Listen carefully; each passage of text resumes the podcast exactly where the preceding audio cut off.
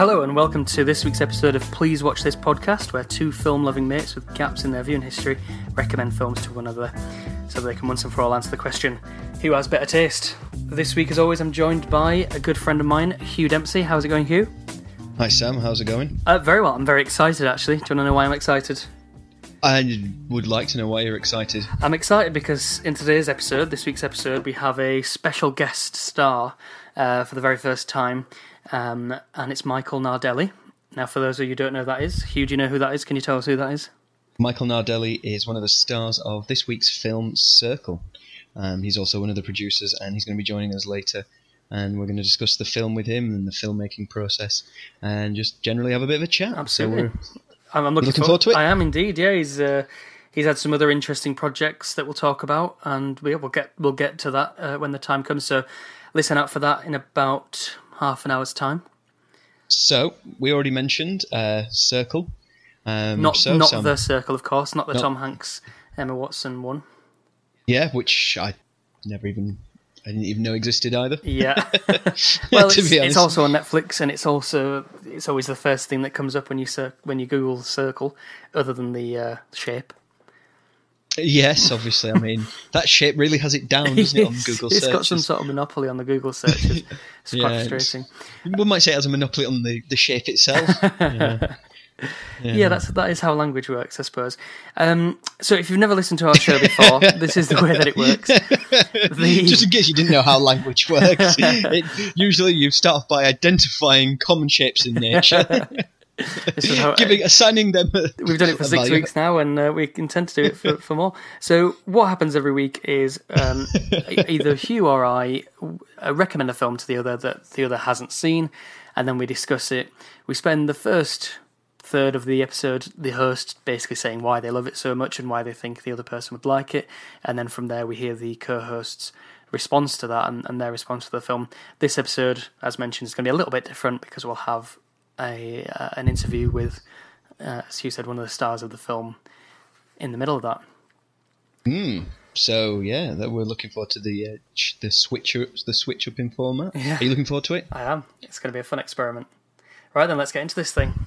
Let's dive into it. So come on then, Samuel. Tell us what you think this film means to you and why you recommended it. The reason why I feel very strongly about this film is because I really love films that are set in a very small number of locations. What I should say from the outset actually is to our listeners, we are going to spoil the hell out of this film. And it is a film that can be spoilt. So if you haven't seen Circle, don't listen to this pod until after you've you've seen it. If you're in the UK, it's on Netflix. I assume it's on Netflix in the US as well. If you're like the partner of somebody in the car and they're listening to this, tell them to turn it off. Yeah. we're just going to spoil it because it's got a very yeah. Explain the premise of this film. So the premise is 50 people wake up in a dark room. Each of them is stood on a small circle, and they themselves are stood in a circle. And it's a mysterious. Concentric, one might say. Yeah, exactly, yeah. Although concentric suggests that there's anyway multiple. Um, then what happens is people start dying. They get some sort of strange electric shock from the machine in the middle, and it transpires that they are voting for who should die. And then the basically the whole film is set in that room where we get into moral and ethical conundrum about who should die first, who deserves to live, and so on. Yeah, that that pretty much sums it up. Um, Hmm. And- it's only short. It's only eighty eight minutes. Um, so it's it's a real quandary. It's very there's a, there's a lot of density to this film because it is like you said, it is just people who deciding on the value of other people and their and if they deserve to die. And you're also one thing I would say is like as an audience, you're not you start off not knowing if they're doing this for a reason. You don't know the end of the film. You don't know. And in terms of the suspense, I'd say the suspense of this film is very well managed uh, throughout. Yeah, I mean it's because it, because the deaths have to be so regular, somewhere between one and two Yeah. minutes. They have to make a vote. Sometimes people can die because they step off their circle.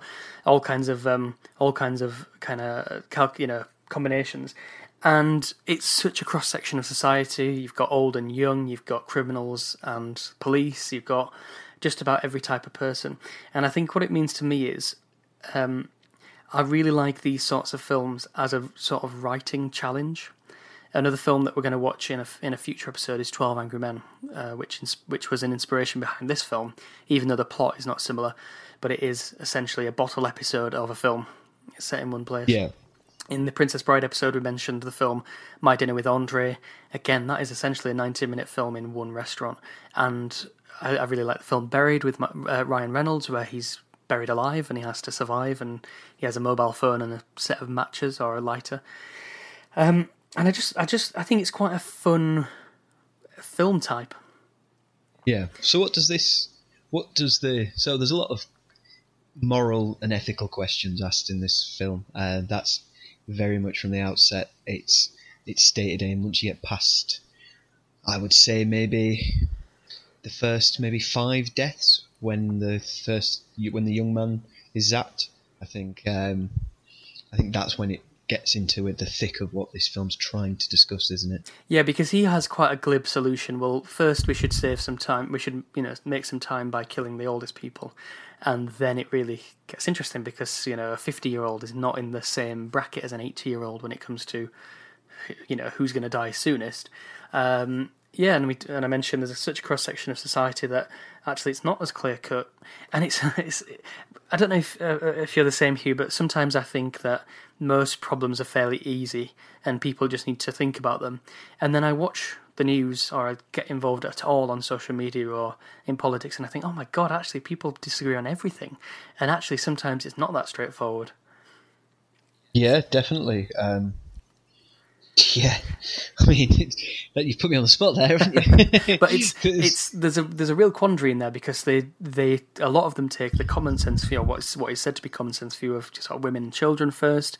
The pregnant woman and the young child should be the ones who survive, and then the others say, well, that doesn't matter in here. This is not, you know, we just want to survive, and we will do anything to to achieve There's, that. Um, oh, there was a quote. I can't remember the name of the person but there was um, a man who survived Auschwitz, and apparently at one point, him or he witnessed somebody say to uh, an Auschwitz guard, or like, he said, um, "Why, why are you doing this to us? Why are you so cruel?" And the the response of the guard was, "In here, there is no why," and that's what I was thinking a lot through when the morality of this film develops. There is no why. There is just, as one of the characters says, there is just that this is God in here now, and have faith in that. This is what I think is the genius of the concept and the way it's written is that, it, as you said at the start, it's very, it's densely packed with everything from uh, microcosmic versions of global or international or national level debates about religion and worth and value and so on. Um, and they're able to distill that into these sort of little themes in a film or sometimes in a five minute conversation and they move on. There's questions about age and race and religion and and wealth and, and all those things do crop up as, as sort of issues to be discussed. Yeah. How would you play the game then? Um, I, I, you know what, you know what I found actually when I was watching it, even even the third and fourth and fifth time that I've seen this, I struggled to keep up with strategy in the in the game that they were, that some of them were playing. I'm exactly the sort of person who would play it completely on the level. Um, to be honest, I'd probably keep quiet, which is unusual for me. But I think I'd just keep my head down, as it was found in this film. Actually, you know, a lot of people who made it quite far were those who you didn't hear much from at all. People tended to die quite quickly when they started to say th- their views because somebody has a problem with each of their views. So, Yeah. p- uh, me personally, I, you know what, I might even volunteer. I'm quite a nihilist, really, and so Yeah. I think after the fifteenth, twentieth person had, had died, I would have given up hope, and I would have thought, you know what, actually, I- I'd rather not have more blood on my hands. I probably would have gone the way that Sean went, the young lad. Yeah. How about yourself? Did you did you formulate any theories and Um, tactics? So when I watched it the first time round, I sat and thought. There about ten minutes, I was I was kind of itching to see who got down to the last few. I was like, right, is this a because obviously they identified that the chances of the people being at the end are the little girl and the pregnant lady. hmm So I, I thought, so obviously they've implanted that seed in your mind already that this is going to happen. Um, are they going to subvert that? or are they gonna are they gonna you know go straight ahead into that scenario? So I was kind of interested to see. So if they went straight ahead with that scenario, was it were they? Were the were the characters right? Were they saying, "Oh right, okay, so I'm in this situation, um, and this is this is what's going to happen," and I was like, well, will they get down to it? And you'll see like a horrific scene where the little girl, which you kind of do in the end, but where the little girl says, you know, oh, she goes to go, oh, I'll do it, and then she screws the old screws the pregnant lady up because she's ten years old ultimately, and she wants to live, and she doesn't. Or were they going to get rid of them, and then you live with the amoral consequences of watching all the adults? Yeah, I mean, this is Um, this is the problem of even those who survive, they're not going to be the same to the end of it. You know, another another film that seems to have inspired part of the concept would be something like Saw. Essentially, what are you willing to do to survive yourself? You know, and it's most people's, I suppose the word might be instinct, uh, to just keep keep surviving for as long as you can, just in case, because really they don't know that it's going to come down to one person or no people. They might, they might, as as somebody said in the film, it might be as soon as you kill that one specific person, you're all allowed out, or it might be okay as soon as half of you are dead, then the rest are going to survive. Maybe they're cutting in half. And for most people, it's just I just want to survive long enough to get to the next thing. I mean, even some people who have, you know, a very, um, a very low percentage of living from a terminal diagnosis. A lot of people will still go, well, you know what, I'll go through hell to live another couple of months. Um, because God knows what's going to happen. Uh, you know, it, it's very final to say to, to decide to die or to not fight against it. Yeah, you're playing the, the the probability, aren't you? Even if it's a million to one against you at that moment, you're going to wait until they'll hold out that hope for the one, aren't you? And I think you can read quite deeply into it in terms of you know maybe maybe one of the layers on which I think this worked could be that that room is some sort of analogy for life. Nobody really knows why they're there. Nobody really knows what's going to happen. Um, and then all these different philosophical viewpoints sprout up. You have nihilism that comes from that. You have idealism that comes from that. You have I'm not a philosopher, so I don't know all of them, but you have ethical conundrum that, that come out of that, which is great. Yeah, how how do you live a good life? every answer to it is explored in there. And I think obviously the one, the only one who's really ethical is is the old man who, the middle aged man who does nothing, because he's he's died with dignity. He knows he's not the one who's going to live by the end, um, and he's got no blood on his hands at all, and he and he gives them nothing. And I think that's the person who I look up to the most. Um, but there is, I mean, Michael Nardelli's character, who's who's coming on um, today's episode, he obviously is the one who plays it best because he st- keeps his head, you know, below the parapet quite a lot of the film, but he also chimes in with reasonable points, and he works that to manipulate people in such a fantastic way. Okay, let's let's uh, get into the spoiler of this film then. At what point did you realise that Michael character was a complete psychopath? Literally, the moment that, well, actually, maybe as he's shouting at the little girl, "Do it now!" because he sort of has a bit of violence in his voice.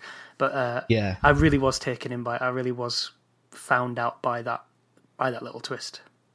yeah. I was. They did well, didn't they, to kind of. So the twist is that at the end it comes down to uh, Eric's character, um, uh, the little girl, and it comes down to the pregnant lady. And from about what maybe twenty minutes before the end, you basically get it comes down to two camps where it's those who will do anything to survive, including killing a, little girl and a pregnant lady, and those who, for moral reasons, object against that and will will rather sacrifice themselves or what turns out attack those who don't who themselves they'll attack each you know they'll attack those people um, essentially and kill them off one by one. And what happens is Michael's character basically goes talks the little girl more or less into committing suicide by stepping off the pad. And just as she does that she puts her foot down and as the buzzer's ringing to signify the votes coming in he signals to kill the pregnant lady, and the little girl dies because she steps off the pad, and Michael, because the pregnant lady hasn't voted, uh, sh- sh- they both die essentially more after one another, don't they? And Yeah. I, I thought it was a really good twist personally. I, I watched the film again today, and I was watching it to see if you can see because they basically the way they write it is that Michael's character's essentially this moralistic guy who's like this who plays it as if some he he knows that it's ultimately going to come down to them only has a small amount of self-preservation throughout the film. You think he's a good guy and then you find out that he's a complete psychopath and he's played he's played everyone to his own advantage and by luck and skill that character survives. And I, what I really love is at the end when he manages to pull it off, and then there's no clear ending, and he goes, "Oh, come on, all that, all that for nothing," Yeah. you know. And it's kind of like in that line, he really shows it to have been a performance the whole time. You know, really shows it's Yeah. almost like I just orchestrated this for an hour and a half, so that I would be the one out of fifty who survived. I've killed a child and a pregnant lady for nothing, and then obviously there's an extra layer to the twist, um, whereby the child inside the pregnant lady is still alive, so it counts as yet another viable option. Yeah. which I thought was a great little extra. Kind of, Yeah. It really brought home that his ethical problem was that he also had to kill a, a living child in, in that stomach. Yeah, because he technically didn't. He manipulated the little girl, Mm-hmm. but and you could say, oh well, he killed her. But at the same time, it was only right at the very end when he went, "It's me or a baby," and he went, "Well, the mother's dead, so that it's the baby." Yeah, Do you know what I mean? What was going to happen was the mother just going to wake up in that wherever she was on, in a sewer, and she was, or she was going to be dead, and that was it. There's a stillborn baby. I mean, yeah, yeah. I mean, it was supposed it would have to be if if he didn't if he didn't do it in time, they would have both died. Because of course, the only way he c- could die is the feet because the fetus can't vote, so either they both die or or just the fetus does. And obviously, it really brings it home when, in the very final scene, he wakes up uh, out. It's daytime out on the street to go stand and watch the kind of alien spaceships fly away, and he's there with a group of predominantly young people and pregnant ladies and like two dudes. Who have clearly just either not been in a situation with, uh, you know, a child or a pregnant lady, or they've fucked them like uh, like Eric did. Yeah, um, as as response to the question you said earlier, what would what would I do? I don't think I would have played it.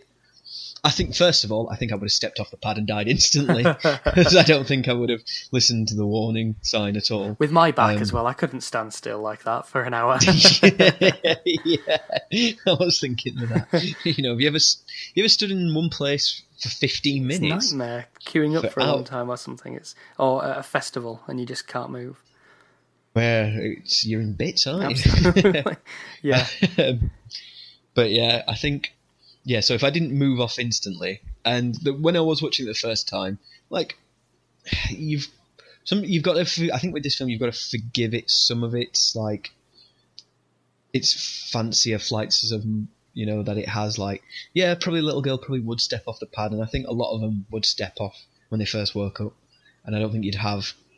I think what do you get about forty five in that start really debating it uh, once they kind of realise what's going on. Yeah, it takes a few Um, for the rules to be established. There was one guy who seemed to know a lot more right at the start, and it did occur to me: has he done this room before? Or uh, when I first saw it, I thought, "Oh, is he part of the thing?" Because the the camera just pans around these people still asleep on their feet, and then it's one woman who wakes up and screams, and then tries to tries to move off, tries to touch somebody, but gets a little warning buzz, and then another man on the circle says, "Okay, don't move. They can see you." And I do wonder what what he meant by "they can see you" and how he knew that. Um, there were some suggestions in sort of fan theories that, um, and in fact, even in even in the film, I think it's implied. Maybe if you do one circle, then maybe you just go into another circle. Who's to say that it ends? And obviously, that's not the case. We it appears because we see people out on the street at the end, but it's possible it's not the first time they've been through the circle and had their memory wiped or something like that. Yeah, Um, maybe. But I, I do like the ambiguity. I do think that's a plus because because it's very easy to wrap up a film and explain everything. In some some cases, it's fine not to. So, what was your favourite scene in the film? My favourite scene is the uh, is the final round of decisions where it's Eric and the pregnant lady and the young and the young lady, the young girl, because because it really culminates. I think aside from that, because that's the kind of standout scene. I do like some of the discussions, and I particularly like um, I particularly like when the young kid the young college kid, he's suggesting that they bump off 17, 18 year olds and they start to run out of them. And um, they have a discussion about, well, I'm I'm 43. What you want to kill me next? Uh, you know, or I also as part of that sort of section because there's not really scenes in this film. It's one long scene. Yeah. There's the guy who's sort of next in line, kind of oldish, and he's just scrabbling around to lie to say, "No, no, let me think. I, I I've definitely seen these. You know, I've got answers. Please don't kill me next." I thought that was a sort of vaguely touching moment. Yeah, I mm. mean, I can see his logic. I mm-hmm. mean, I think in that situation, I wouldn't have voted for him because I would have been like, well, I wouldn't have voted for the lady in the old hat. I would have. There was another old lady who was clearly older than her, and then, yeah, I think it's. Yeah, I think I would have been like, well, yeah, you're over forty. You've had forty years. you know, there's there's kids. There's there's literally a child in here who's got at least thirty years. But does a You know, forty year old have much precedence over a twenty five year old in this scenario? Um, And if so, where does it end? Does a 31 year old have precedence over a 30 year old? Because may I need may I remind you and the listeners that you are 31 and I'm 30. Yeah, uh, thanks for the reality check. yeah, I mean, but then that wait, then the argument does start coming down to well, who's got kids, and loads of them like well, That was another kids. good one, yeah, because that's that's a genuine Yeah. debate that some people have in society, uh, that people with children have more value or worth somehow, and obviously the man who suggested it has seven children, um, and he's a banker. So yeah, that was I do like that bit where he goes, "Oh yeah, I've got twenty five Yeah, kids." exactly, yeah. Because like, they very know, quickly realise that they can't trust anybody, don't they? And obviously there's the, the couple Yeah. who claim to be wed, claim to be married, um, and it's not even questioned for about an hour.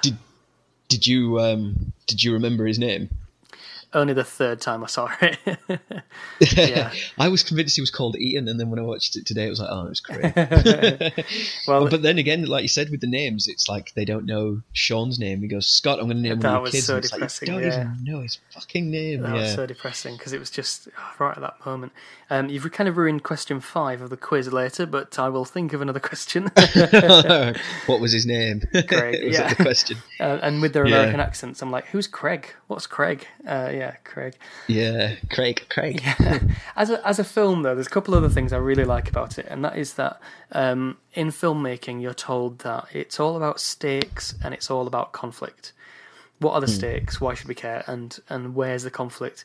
And you, once I sort of read that and really thought about that and tried to apply it to my own writing, every time I'd be watching something like the American version of The Office, and one character would have a very simple task that they had to perform in a scene. So so and so has to call up one of their suppliers to arrange something, and there's a bit of conflict there. But then what they'll do is just they'll just add another bit of conflict where another character has taken upon himself to to shout every four seconds or something like that. And so there's now conflict in trying to get the thing he wants alongside this separate thing that's happening. And it's basically just a way to keep the audience uh, amused, but also to, to create conflict. And what this film does so well is both the stakes are really obvious right from right from the start. There is a clear demonstration of the threat, and that is that people are dying very quickly. And then the the conflict is is immediately apparent because you've got fifty people who all want to live, trying to Yeah. trying to debate who gets to live, and it's and it's brilliant. And there's one big conflict, as you said, between those who were willing to kill the children, the the child and the pregnant lady, for their. But then you get the little conflicts, don't you? Like between the police officer and the uh, Hmm. the guy who beat his uh, girlfriend up. exactly. Then you have the sort of issues of race are out there. You know, the, the, there's a black man who says, "Well, you know, you're killing us off all, you're all killing us off anyway. So, uh, what's Yeah. we need to band together against you." And uh, there's a sort of Yeah. police brutality message in there, and so on. Um, so yeah, I really liked it as a film. What I also What was your favourite line then? my favourite line, I think it's um, it's where actually I've forgotten the exact characters who said it, but uh, there is this they say telling the truth in here gets you killed, with a response in here everything gets you killed. yeah, quite- that's not that's not a bad line actually, is it? Yeah. Um, I mean, yeah, I it's um, it's it's a heavy film to be honest. Like I must admit, I thought when I first started watching it, I was like, right, we're going to sit and watch a film where just fifty people are brutally murdered or forty nine people are brutally murdered by this like laser execution and thing. And I thought, oh well, they're going to maybe figure out a way to escape it somehow. You know, they might, you know, something's going to happen, and then Mhm. you quickly realise maybe about. I think at the moment I realised that it was about, it was just like a single setup, and that it was going to be in this entire room was, um, when they kill the college kid, you realise right now this is them not trying to figure out how to escape; it's them figuring out how to survive. Yeah. Oh yeah, massively. I think it's um, there is a good sort of key change, isn't there? And and it, the seriousness of it gets wrapped up, uh, gets ramped up because yeah, you're so used to people being a pickle and then it being saved by something, but actually no, the, this is a fairly brutal thing. And there's there's a slew of films like this you can find on Netflix, usually not as good as this, where it's people, you know, characters are trapped in in one location. They've got to figure out how to get out. When escape rooms became a fad in the last few years, I think I've seen three or four films called Escape Room in the last two or three years, um, because it's a brilliant setup for a horror thriller type Saw type film, isn't it? You know, get, you need to escape or you die. Um, Yeah. and uh, and it and it really works. And obviously, this there's even more ambiguity because you don't even know how they got there. And um, I'm always looking for something to write. I'm trying to write screenplays and so on, and I kind of get bored of projects very very quickly. And in watching and thinking about this film, I've thought, actually, do you know, what? I I should be looking at a project like this because realistically, if I end up finishing a screenplay, I won't have any money to make it. So it'd be good to make something I could literally make in one room or a pub or something like that. Yeah, very low budget. Yeah. Um, so, why would you recommend this film to me? Why do you think I would like? Why do you think I would like this film? The reason why I thought you might like it is because I do think that you you like a film that'll make you think, and you are somebody that's very interested in history, and with that comes interest in ethical dile- dile- dilemmas, really, and big questions about um, what's right and what's wrong, and and who's in the right. So I think it does play into that that Fluidity of morality that we get across the ages. That Yeah. what's acceptable yeah. today isn't acceptable tomorrow, and what was it? What wasn't acceptable yesterday is acceptable today. and- You're very much more of a humanities student than a than a physics student in that sense that you actually you, you like something that needs an essay rather than a number to answer it. right? Yeah. And I mean, it's Okay. it's another great thing. Uh, uh, something about the film that reminded me. Um, something the film reminded me of was. I've never been a conservative voter. I've never been a Tory voter, Yeah. uh, and I tend to disagree with a lot of the, the policies and the politics of it. But actually, sometimes when I when I watch somebody speak from that point of view about what needs to be done on a realistic level, you know, this is what we need to do in order to be sustainable and responsible, and so on. I tend not to. I still end up not necessarily agreeing with them, but I do sympathise with the viewpoint that at least whether they are or not, they at least believe that they're the ones making the difficult decisions that actually will be good for us all in the end. Whereas um, the way that sort of socialism and so on is portrayed is irresponsible, um, soft-headedness. You know, and I think it's Winston Churchill who says, you know, if you're um, if you don't if you don't support socialism when you're young, you have no heart. If you don't support conservatism when you're old, you have no brain. I think is the quotation. Yeah, it's something along those lines. Yeah, is if you're a yeah if you're if you're not socialist when you're young, you're crazy, and if you're not conservative when you're older, you're crazy. It's, it's, Yeah. So it's sort of it's sort of uh, almost advertised as being the smart, responsible, difficult way of doing things. And I think what happened in this film is you sort of in, intuitively you're geared up to go against those who are just trying to survive and they want to kill the kid and the pregnant lady, but you do actually then think, well, I need to consider their viewpoint. Are they somehow almost correct? Is it something worth listening to?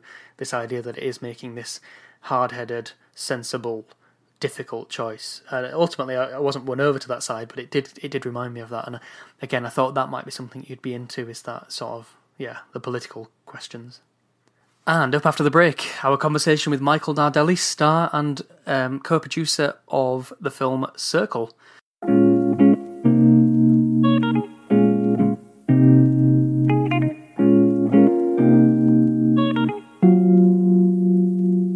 It's uh, it's our pleasure to welcome Michael Nardelli to the podcast. Welcome, Michael. Thank you, Sam and Hugh. Thank you for having me. It's our Pleasure. pleasure. Thank you. Yeah, for it's our coming on. pleasure.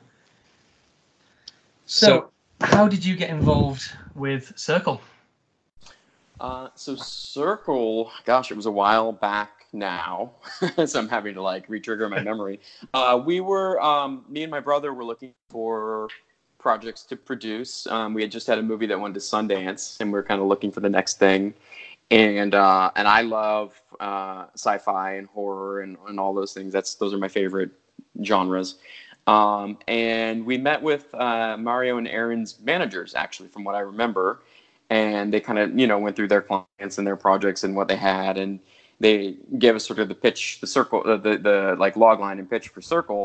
And we're like, oh my gosh, that sounds great. It was like right up my alley, just just right away, just the idea of like 50 people and in one room. And, and it seemed feasible to do for us because we work in like the independent low budget space as well. So it was just like the way they pitched it, I was like, okay, well, I haven't read the script yet, but that's definitely a story I would want to watch for sure. Like I know I would watch it. So I don't know. That's always like a good first instinct to have is like, oh yeah, I would watch that because you know I've seen a lot of movies. I kind of know when it's something that's that feels new or fresh or or interesting, like something I'd be engaged in.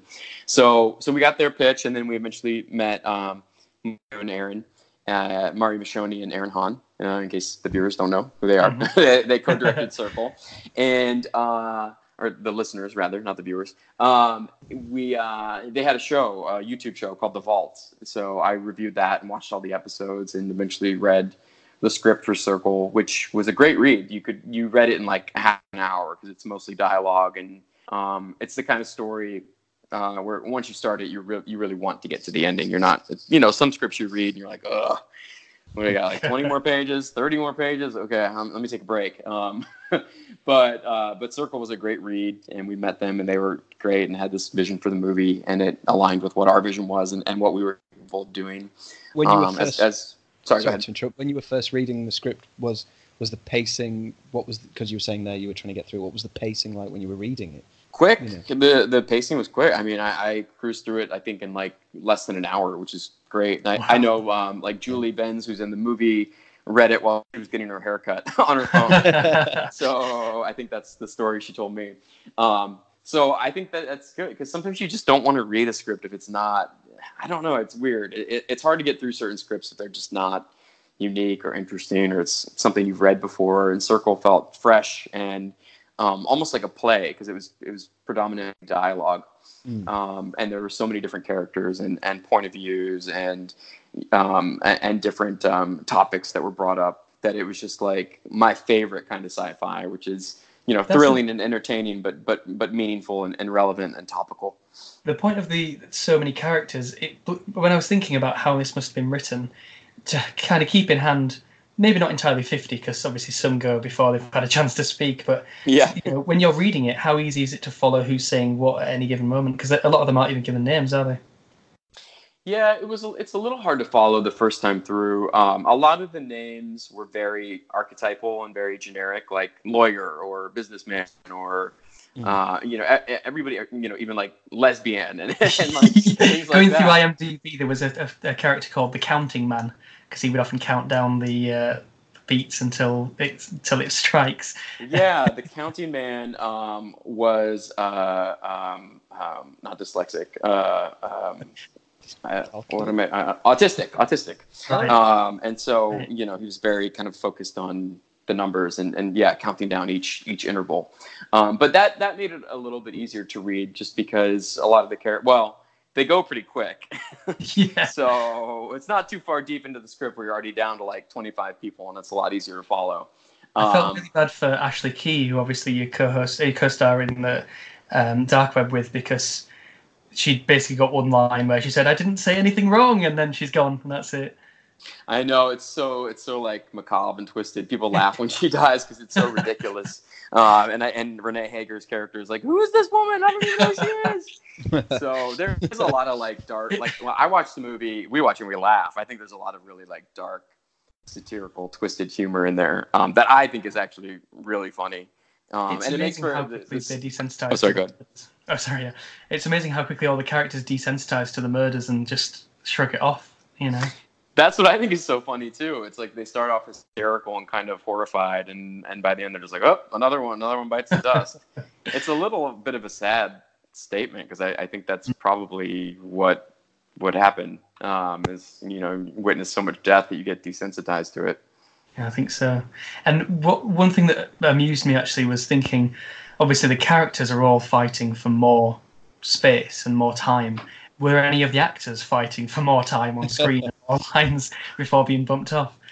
Uh, I don't know about. I think uh, I don't know about fighting for more time, but there were definitely some people that were chewing some scenery. I think that's what was really fun about it was it was like a play. It was like live theater because um, mm. it's very rare that you get to act with all of your co-stars all at the same time, you know, or or even get to interact with everyone, you know, in a movie or a show. And we filmed it sequentially. We filmed it in order. So every day it really was like a play and you know you would lose 10 people and they were gone. Um, and, and the stakes you know like some people really went for it and you're like oh okay well they're going for it and they're kind of you know chewing the scenery. Well i'm gonna go for it too and make mm-hmm. sure i you know i get my moment. So i don't think anybody fought for more like screen time but people definitely fought for their the spotlight in, in a good way in a good like healthy healthy competitive way that that's very much like being on stage yeah. So somewhere to be memorable, somewhere to have a, a d- definitive character rather than yeah, they up the ante, up I the ante. I just remember when Dan Lynch got to his big monologue, I was oh, like, yeah. oh my god, he really does go for it. He went crazy and it was great. I love that, but I just remember I, I didn't expect it. I was there being kind of like quiet Eric, and then all of a sudden he's like, ah! like holy shit, where did he come from? His mouth seemed to grow twice in size. Yeah. Yeah, he's a great character actor. Great. Mm. Oh yeah, yeah. It was. It was. He had a good performance. I think he's credited as um, old rich man. Rich, yeah, he is. He the rich guy? Yeah, he is the. Yeah, he's the rich man, and then there's the lawyer. Is the other? Yeah, rich man. yeah, yeah, yeah. He's the rich guy with like six kids, right? We were doing the first half of our podcast just before we phoned you, and we were joking, saying, "Oh, there's that bit where um, he says, you know, uh, what is it? He goes, "Oh, I've got seven kids," and some guy goes, "Oh, I've got twenty-six kids." Yeah, yeah, I love that part. yeah, there, there's just a lot of really twisted, dark humor in there that I think is is funny and and and realistic for what we know about humanity. I would say it is a very great microcosmic sort of view of that, and and I think one thing that must have been tricky for your performance was obviously you knew all all the way along that uh, that your character was going to be essentially two characters. I should mention that our our podcast is very spoilerific, so they've they've had plenty of warning about this. Oh, good, what, good. What was it like playing that character where you knew that you had to play it so that when people rewatch, they could maybe see the seeds of that sociopathic sort of twist by the end? Yeah, I mean, I just tried to be really aware of it, um, you know, because he's pretty quiet. Uh, you know, the thing with Eric was like he chirps in at very precise strategic moments, and then otherwise he's very quiet and just watches. Plays very so, small. yeah, so I made sure anytime I was kind of in the background, which is most a lot of the movie, uh, to just always be very, uh, um, you know, have shifty eyes and be kind of assessing what people are saying and um, you know, there were times where I tried to, uh, and I don't. I guess if I, would have to watch it back, I'm sure some of it's in there. But you know, kind of when we're voting, you know, kind of do a quick vote or a really, mm-hmm. you know, uh, a shy vote. You know, um, mm. but yeah, I did try to make sure that he he played kind of innocent and intellectual, but um, you know, whenever I felt the camera on me as an actor, I did want to make sure that, that I was, you know, lacing it with moments. If you go back and watch it, where he's he's plotting and he's conniving in the background, and I think I've seen moments like that in the movie. So hopefully it plays. Um, I just for people that repeat watch it. Yeah, I just literally watched it um, before uh, coming on tonight, and I oh nice. I was doing. Yeah, I was watching uh, Eric throughout as much as you know he's possibly on the screen when he gets in frame and to see what his actions are because I knew that if you watch the second time around, you're going to they've, they've they, I was like, oh well, the filmmakers are clearly clever enough that they're going to have put these little tiny nuggets in there for you to notice it the second time around what he's plotting, um, before the big reveal's given away. And I think the the good there's a great I think there's a great misstep that they they throw you is that the guy who speaks up at the beginning gets killed quite quickly. So you're like, oh well, Eric's going to go because he's had the temerity to actually say something and try and figure it out. But then it's like, oh no, he's kept quiet now. They've moved away and focused on other characters.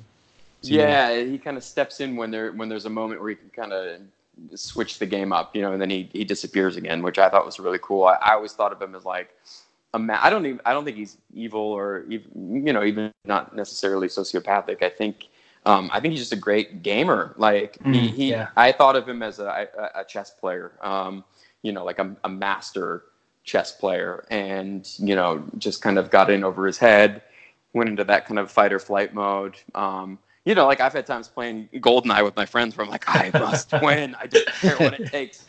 So I think he just got into that, you know, survivalist mode and, you know, knew he could win, was smart enough to win, knew how to move the chess pieces around. I mean, he was he's he's like Cersei, he's a Game of Thrones. He, Yeah. he, he had a, he had a plan and he uh, he was not going to to lose. Um, and it definitely realized that, you know, staying quieter uh, sometimes gets you further than than being a loudmouth.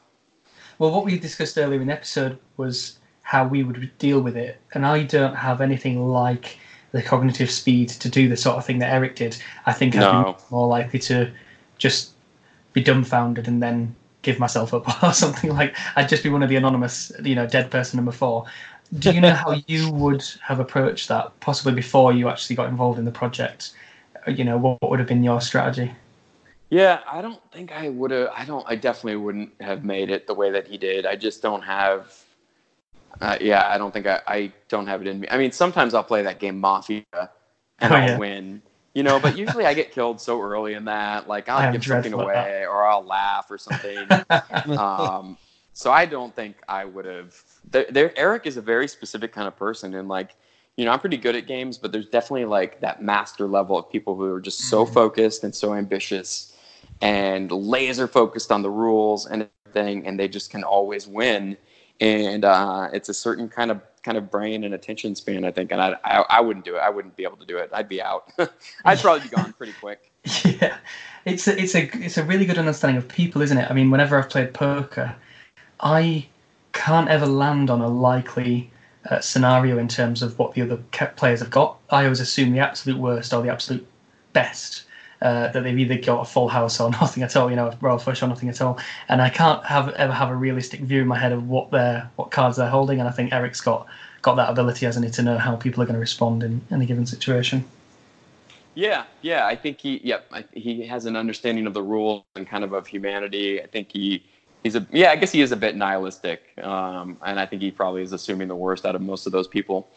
And um, and yeah, that's just a, that's just a way of being for certain people. Um, I think you know a lot of like successful businessmen probably have that attitude, and businesswomen probably have that attitude. Um, yeah, and they're always kind of three steps ahead of you and they're not afraid to manipulate you and break the rules and, and all that stuff and it's uh yeah it, Well, in, in the film. Limitless, as soon as he gets the, as soon as he starts getting stronger brain power, he just becomes a very successful businessman and then runs for president. I suppose that's the kind of yeah yeah trajectory, they isn't call it? it, uh, yeah they call it successful psychopaths i guess right They, Right. uh, I think that is a real term, and it's like they're not killing people, but they're definitely psychopathic in their actions and, and how they rise to the top. And um, I guess there is something to be said that you, you know a lot of successful people will probably have that, you know, like take no prisoners attitude, and it, and it works for them. We've seen it work yeah, for better or Yeah. worse. Yeah, definitely. There's, uh, well, Jon Ronson, the uh, English author, he wrote that book, The uh, Psychopath Test.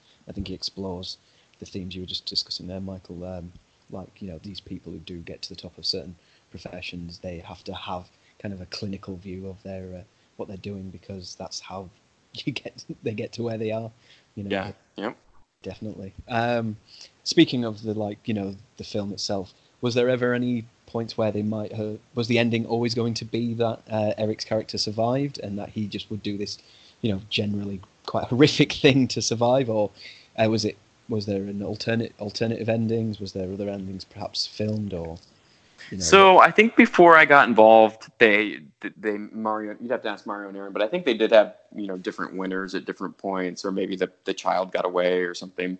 The only thing that we talked about a lot that went back and forth um, that you know um, really was like 50-50 for who wanted it and who didn't was that tag at the end where you're outside of the spaceship. Oh yeah, Um, originally, the script I read just ended in in the circle, and it cut to black, and there was no explanation of you know whether Eric got out or if this was real or if it really was aliens or if it was you know some crazy reality show or you know you never it ended much more ambiguous Mm. It still ends a little ambiguously, but it at least ha- I, I was in favor of adding that extra bit at the end, just because I, you know, like I love the movie Cube.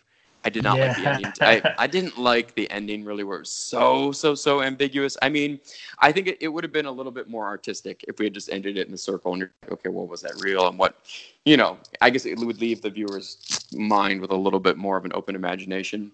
But I kind of felt like, one, it, you know, we were able to, you know, my brother designed the spaceships and stuff like that. So we were able to do it. And, um, and it just gave you a little bit more confirmation of what was happening and but literally everybody kind of, we all disagreed on it. Um, some people really wanted that extra bit. Some people were totally opposed to it. I i've seen reviews and, and audience reviews and stuff that go either way. Yeah. um, people still ask us all the time what did the ending mean? So it's like obviously obviously it's not you know um, it's not so transparent. Yeah, it's not like putting a total bow on it and being explicitly, you know, like this is the end and this is what happened. Um, so it's Yeah. still a little mysterious. I know it's mysterious because people ask us, what did the ending mean? Um, but yeah, you know, we'll always wonder, like, should we have just ended it in the circle and have that been it? That maybe that would have been a more kind That's of. That's how I uh, thought it was going to end. Personally. Yeah, would you have preferred that? Um, I think it's because it is a stereotype where, with the films of these, like these like this nature, they do leave it so like like you said, let your imagination decide whether this, like you said, whether it was a show, whether it was aliens. Um, yeah. and I, I'm I'm somebody who likes a bit of a resolution sometimes with films when it comes to this. So when he steps out, it it's like okay, so you've got the premise. They were right; they did get abducted, but then you're left with all the questions of like, so when he go when Eric goes up to the other people and they're all looking up at the spaceships.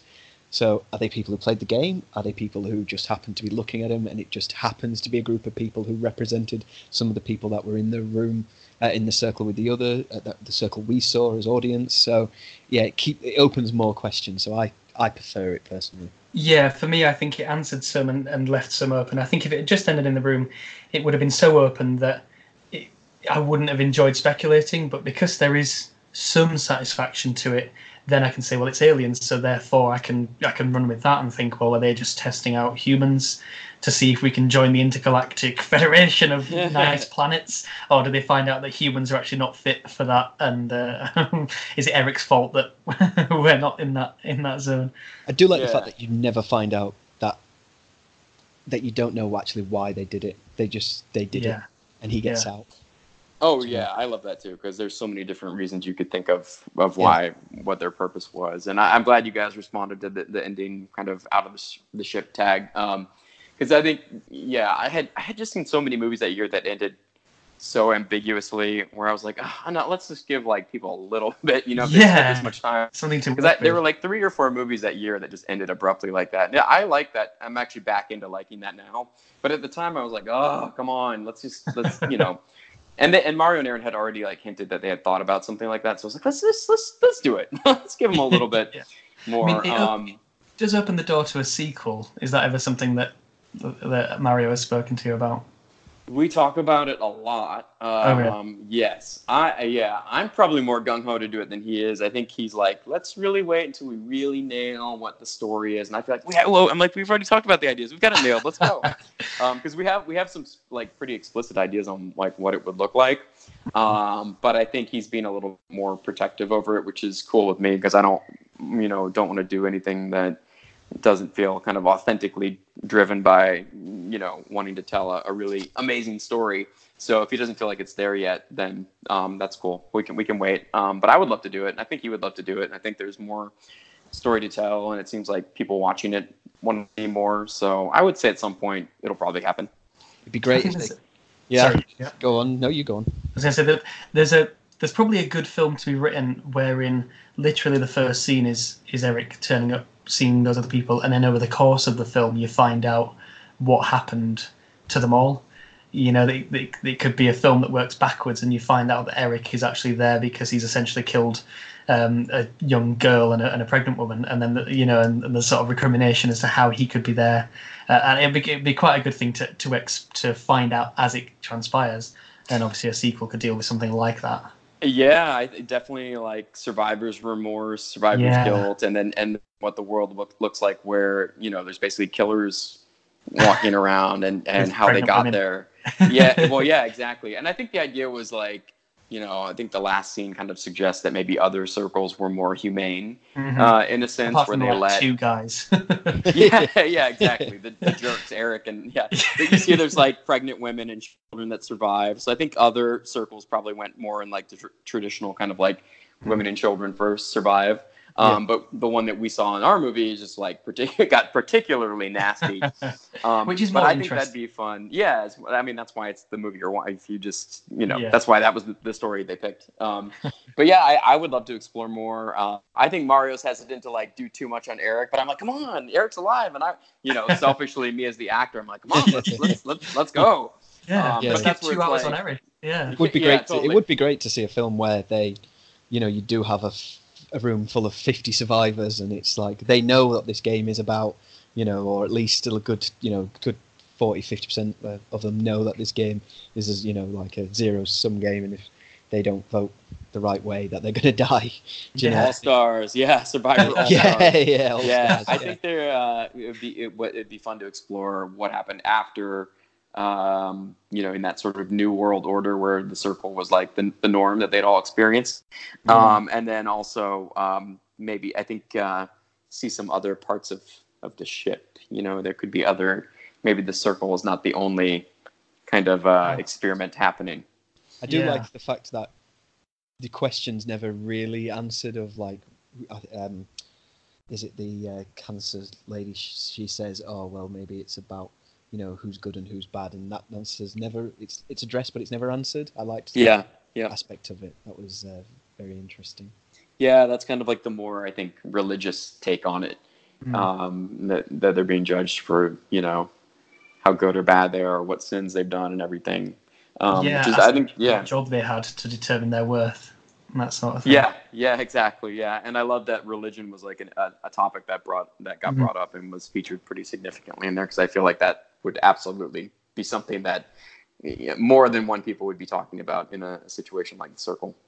Yeah, and I thought it was a it was a fairly rash decision for the the man credited as the atheist to to go on such a rant, knowing that he was in the minority and that it would put a target on his head on his head essentially. Um, and there was a few of those things. People would have a strong view on something, and they would really put a target on themselves by talking about it. Yeah, I think that's fun when people watch it because they're like, "How is this person still alive after Yeah. all that they've said and exposed about themselves?" Yeah. But I mean, you look at the real world, and you know, I mean, not not to get in, too political, but it's like that happens. Like people Mhm. have you know nastier things exposed about them, and they still succeed, um, and still have you know um, support and everything. And it, you know, you're it talking happens. Yeah. Well, yeah.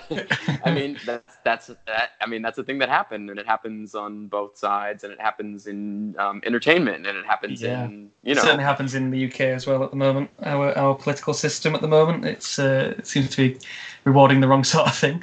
Yeah, I mean, it's yeah, it- it's you know, it happened to the first season of Survivor. I don't know if you watched that, but we were Mm, like, "Well, yeah. how did this guy win? He was the jerk the whole time.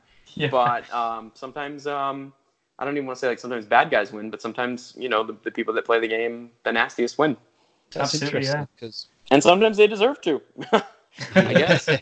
That's interesting because in this country, um, we had when Big Brother, the first series that we had of that in 2000, um, there was a it was the most controversial series because one of the people in there tried to play the game.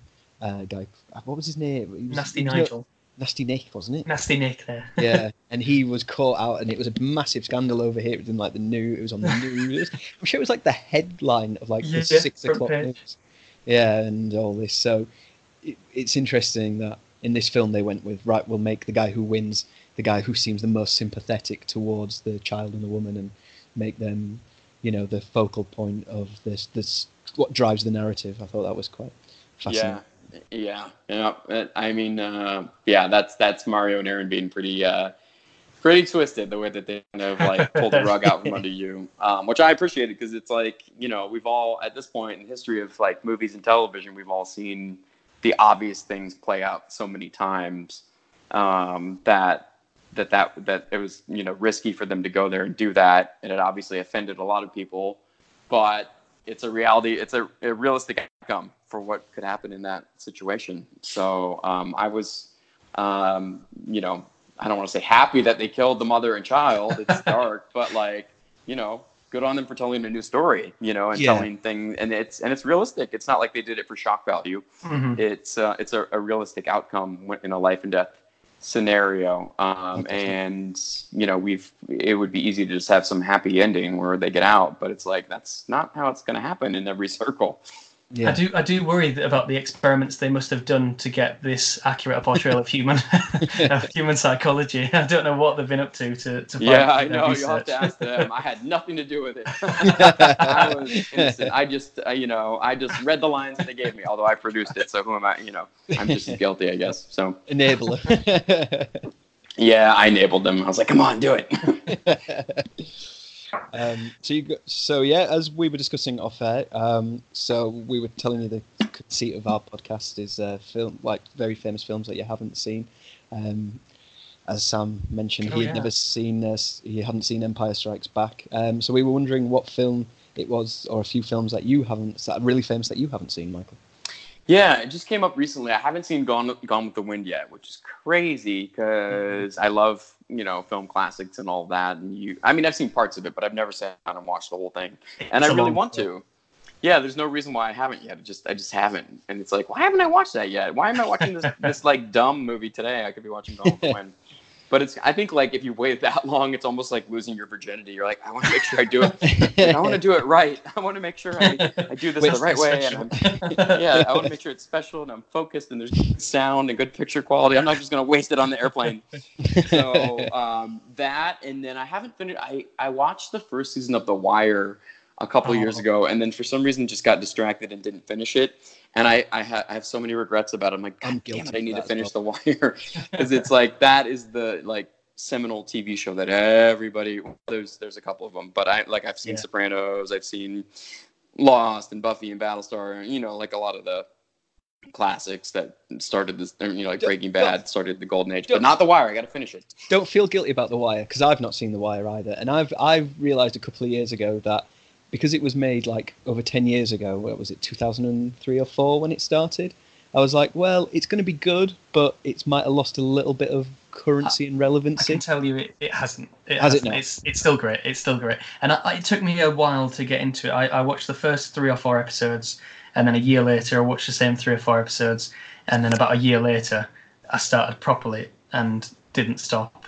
And uh, yeah, I think it's still worth well worth doing because it, it's still really really relevant in the processes, and it's it's just off the back of September 11th, so a lot of the funding is taken away from the war on drugs for for the war on terror, but it's still Mm. dealing with the drug trade. And yeah, I, I could this could be a whole other podcast, but uh, yeah, I'd still recommend you both go and watch The Wire at some point. Yeah, it's like the great American novel of television. Mm-hmm. So uh, I definitely have to. I definitely need to watch it. I will. Damn it. Um, but you know, it's just like you know, there, now there's so many things you're you're expected to watch. Um, You, Yes. you can't find time for everything. That's what I always keep telling. people. no, it's too much. That's why I've almost gone back to like watching more classics and actually older movies that I haven't seen. Um, just because I can't keep up with all the new stuff sometimes. I mean, I shouldn't say that because we just released a TV show that I hope people watch. that we're about to that we're- yeah we're about to advertise yeah it is tricky I, I think you're right the films that are currently out will battle amongst themselves and in 10 years 20 years time you'll find out which ones stuck as classics and you can you can watch them down the line but dark web is an instant classic so listeners you should watch that Yep, Worth worth the uh, worth the hours that one. yeah absolutely Would you Um, like to give it a wee plug there, Michael? tell tell Sorry. the, tell our listeners about your new project or your oh yeah new project? about Yeah, yeah. Did I segue into that conveniently? Yeah, very You did. you're a pro Um, I've been I've been plugging dark web a lot lately, so I guess I'm, I'm a natural at it now. Um, but no, I, I would love people to watch. I mean, if you like Circle, um, chances are you'll probably like dark web. Uh, I think um, it's from a lot of the same uh, uh, uh, filmmakers and uh, and new ones, new filmmakers as well, and a lot of Circle cast members. I was going to say it. yeah they pop up all over yeah it's fantastic Yeah, yeah. You, I mean, some are very obvious, and then there's some if you're paying close attention just in like you know website imagery and stuff that pops up in the show, Yeah. you might be like, oh, there's so and so from Circle. I saw Um, Mario's name in the in the guy's email inbox. I think it's in the first isn't that funny? right there. Yeah, Mario emailed the guy, and then there's also like, is your penis big enough, and all those stuff that like everybody. Yeah, if you pause, okay, that's I like did- the Easter egg for dark Yeah. web. If you pause some of those screens, there is some really funny, stupid stuff. Um, because It's we like were stuck time- making. Sorry, go ahead. I was going to say it's like any time in Black Mirror that there's a news scroll. That's when you know the, the Easter Easter eggs are coming. You know that's where it's going to be. Yeah. Oh, see, I haven't seen all of Black Mirror. People think I have, but I haven't watched every episode, so I don't. I actually don't know that. But um, but uh, but yeah, I guess it's similar with ours though. But I think it's just because we were in post for so long that we were like spending all these late nights doing graphics and editing. and. We were like, God, we need to entertain ourselves somehow. So. Yeah. There is some twisted shit, and if you if you pause some of those screens or just dumb like absurd humor, um, but yeah, that's good. Good eye. You caught Mario in there. Um, yeah, Mario. Mario has a voice cameo in the show too. So Oh, yeah? uh, keep your ears peeled. Actually, more than one. Now that I think about it, um, in the first and seventh episode. Um, but okay, We're so we encouraging yeah, our so- listeners to watch it again. If you've seen it, watch it again. Watch it. Yeah, how watch it again. it. There's so many. There's Easter eggs upon Easter eggs upon Easter eggs. Um, what could be Easter better? exception. yeah, exactly. Easter exception. Yeah, and obviously you guys don't. You know, no, everybody has enough time to watch Dark Web five five times in a row. You guys aren't busy at all, right? No, no, no. no. Um, I mean, he's a have to do teacher, so he's, got, he's on holiday now. I mean, my, my daughter's two now. She can basically look after herself. You know, you know, you can assign it to your students. Watch Dark Web and find the Easter eggs and, and report back, and, and I'll confirm them. yeah, absolutely. yeah. um, but no, okay, so I have to pitch it to your viewers, your your listeners. Um, but it's so it's Dark Web. It's an eight episode um, anthology show in the vein of like Twilight Zone or Black Mirror. But it, the twist or the the thing that's different about it that made us excited or was unique is that it has a connective tissue. So there's an au- there's a storyline that connects these these six. So it's eight episodes. There's six anthology segments in it. Um, and there's this story about a, a girl named Molly who's who's disappeared that connects all of these anthology segments into one one gigantic puzzle. Um, and the idea is that you know as you watch it, you realize everything's connected, um, which is a metaphor for the way that we're all connected nowadays Mhm. through the internet, through the dark web specifically, and through technology. Um, and uh, and and we felt like our unique point of view on this story was that we are the first generation, the last generation really, that's going to remember the analog world that we grew up with and has had to sort of dive headfirst into this digital tech crazed landscape that we now live in today. So, um, you know, it it actually authentically came from like a very emotional place and an emotional point of view of like how we feel about the world now and how technology is changing us, the way we interact, the way we think, the way we learn, the way we fall in love. Um, so all of that's there, and then there's you know some blood and guts too. Give the people what they want. yeah. yeah, Yeah. yeah, exactly. Got to keep you entertained. yeah, exactly. Yeah, well, it sounds very exciting. So, if people uh, listening to this, go watch that. Uh, give yourself a good eight hours and enjoy yourself. Yeah, I absolutely. said. Yeah. I mean, uh, Um, the characters are well- essentially never without a device in their hands. It's uh, it's there's a lot of good message. There's a lot of um, interesting comments really on on what we're like these days. Very prescient message, isn't it? You know that, Yeah, like you said, uh, Michael, that we are the last generation, aren't we? That we had to remember the phone numbers of our friends or family. You know, I we still remember them. Yeah, it's crazy. Yeah, it? yeah, just even little things like that, or like I remember the first time I would see billboards with a, a web, uh, like a, a Oh, yeah. World Wide Web address on. Like, what is that? What's, what's the internet? Like the fact that I was a kid saying, "What is the internet?" is so crazy. Um, Mhm. You know that we lived through that because it's never going to be like that again. Like, you know, my, my nephew and nieces are outside and they're already on like uh, they're outside right now. They're already on iPads, and one of them's on Instagram. And it's like the fact that that's the new normal for them Mm. is uh, kind of weird. So it's, I think, you know, not that we're doing a public service with dark web. You know, it's meant to be entertaining, but, um, but you know, it is kind of a good uh, like time. What do they call those things that you bury? Time vessel or whatever. Oh, time capsule. you know, time capsule. You know, Mhm. marking us as this generation that was like the first one that accepted so much technology in their lives, and we're gonna still wind up regretting it. no, maybe not. Maybe we'll be okay. But it's Um, our but job yeah. as a generation to be scared of this thing. Yeah. We should be because we did really like embrace it. In our, like, like I was thinking about it today. The fact that we just have like Alexa in our bedrooms and in our kitchens and everything. Like that's kind of crazy. Mm. And we've had how many decades watching like Terminator movies? To, uh, Did we not to learn make our from you two? yeah, seriously. Like we Sarah are watching Connor Cyberdyne form before our very eyes. Yeah. Although I shouldn't say that because Dark Web is like on one of the potential Cyberdyne um, successors. That's how they get you. That's how they get you. yeah.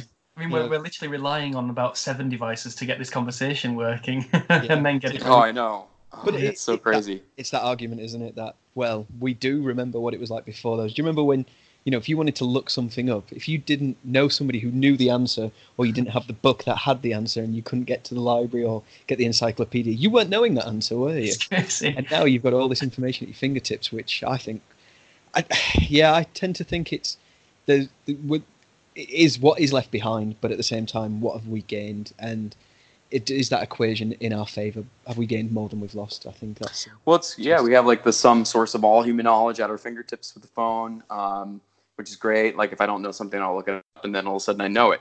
But I mean, I do feel like it's changing my brain, where it's like somebody will ask me a question, I'll be like, um, shoot, I know this, but I don't. You know, it's like my Yeah. my recall, my recall is not what it used to be, um, and I do feel more scattered nowadays too, because I have messages coming in here and there, and Yeah. you know facebook messages and texts and there's this expectation that you're supposed to be always kind of connected and available um, and it gives me anxiety it really does It, But, really um, does. Yeah, you hear about.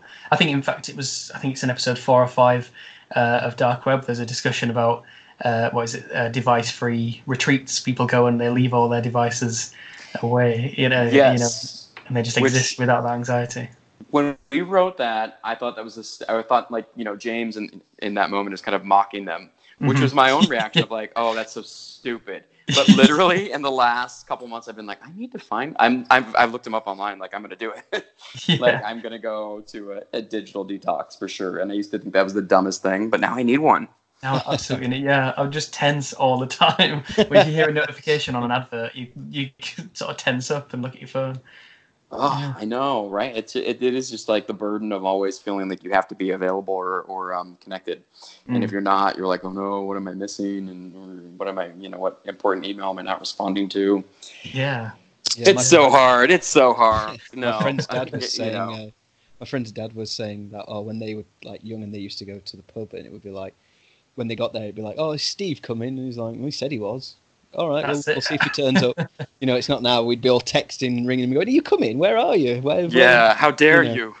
you know, yeah, you said you were coming tonight, and you're not here. You better get here. You know, yeah. So that's How dare you not post your status on Facebook? you It can actually ruin your friendship if somebody takes an hour to reply to a message. You know, you know, screw that guy. Do I really want to be friends with him? I know, isn't that crazy? And just like the way people date now is totally Mhm. different. Yeah. And um, you know, but I think there's good. I mean, we all we're all talking about like all the cautionary tale aspects of it, but there's good stuff too.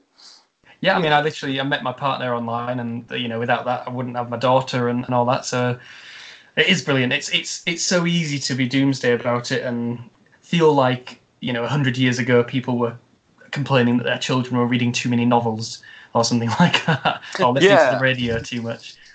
And that's where I think like you know, Dark Web's a little different than Black Mirror. Like I said, I haven't watched all the episodes, but I think um, it seems like they're a little bit more. Uh, well, one, it seems like most of their episodes are a little bit further in the future. Ours are more a little more present day. Mhm. and then um, you know I, I think they're a little bit more nihilistic than we are which seems crazy because a lot of our episodes end with like A lot of blood. people dying dying as a result of their technology but if you watch the last episode my interpretation is that there's like this idea of like if you can lace technology with a little bit more humanity there's Mhm. there's a balance there that could be good um, and i think there are like the way that it connects people like i got to talk to my grandmother before she passed away on FaceTime, you know, even though we were, you know, miles, mile, you know, cities, states apart, which is like, is, you know, meaningful. And that's, that's like a great use of technology um, that I, you know, that wouldn't have happened if I didn't have FaceTime.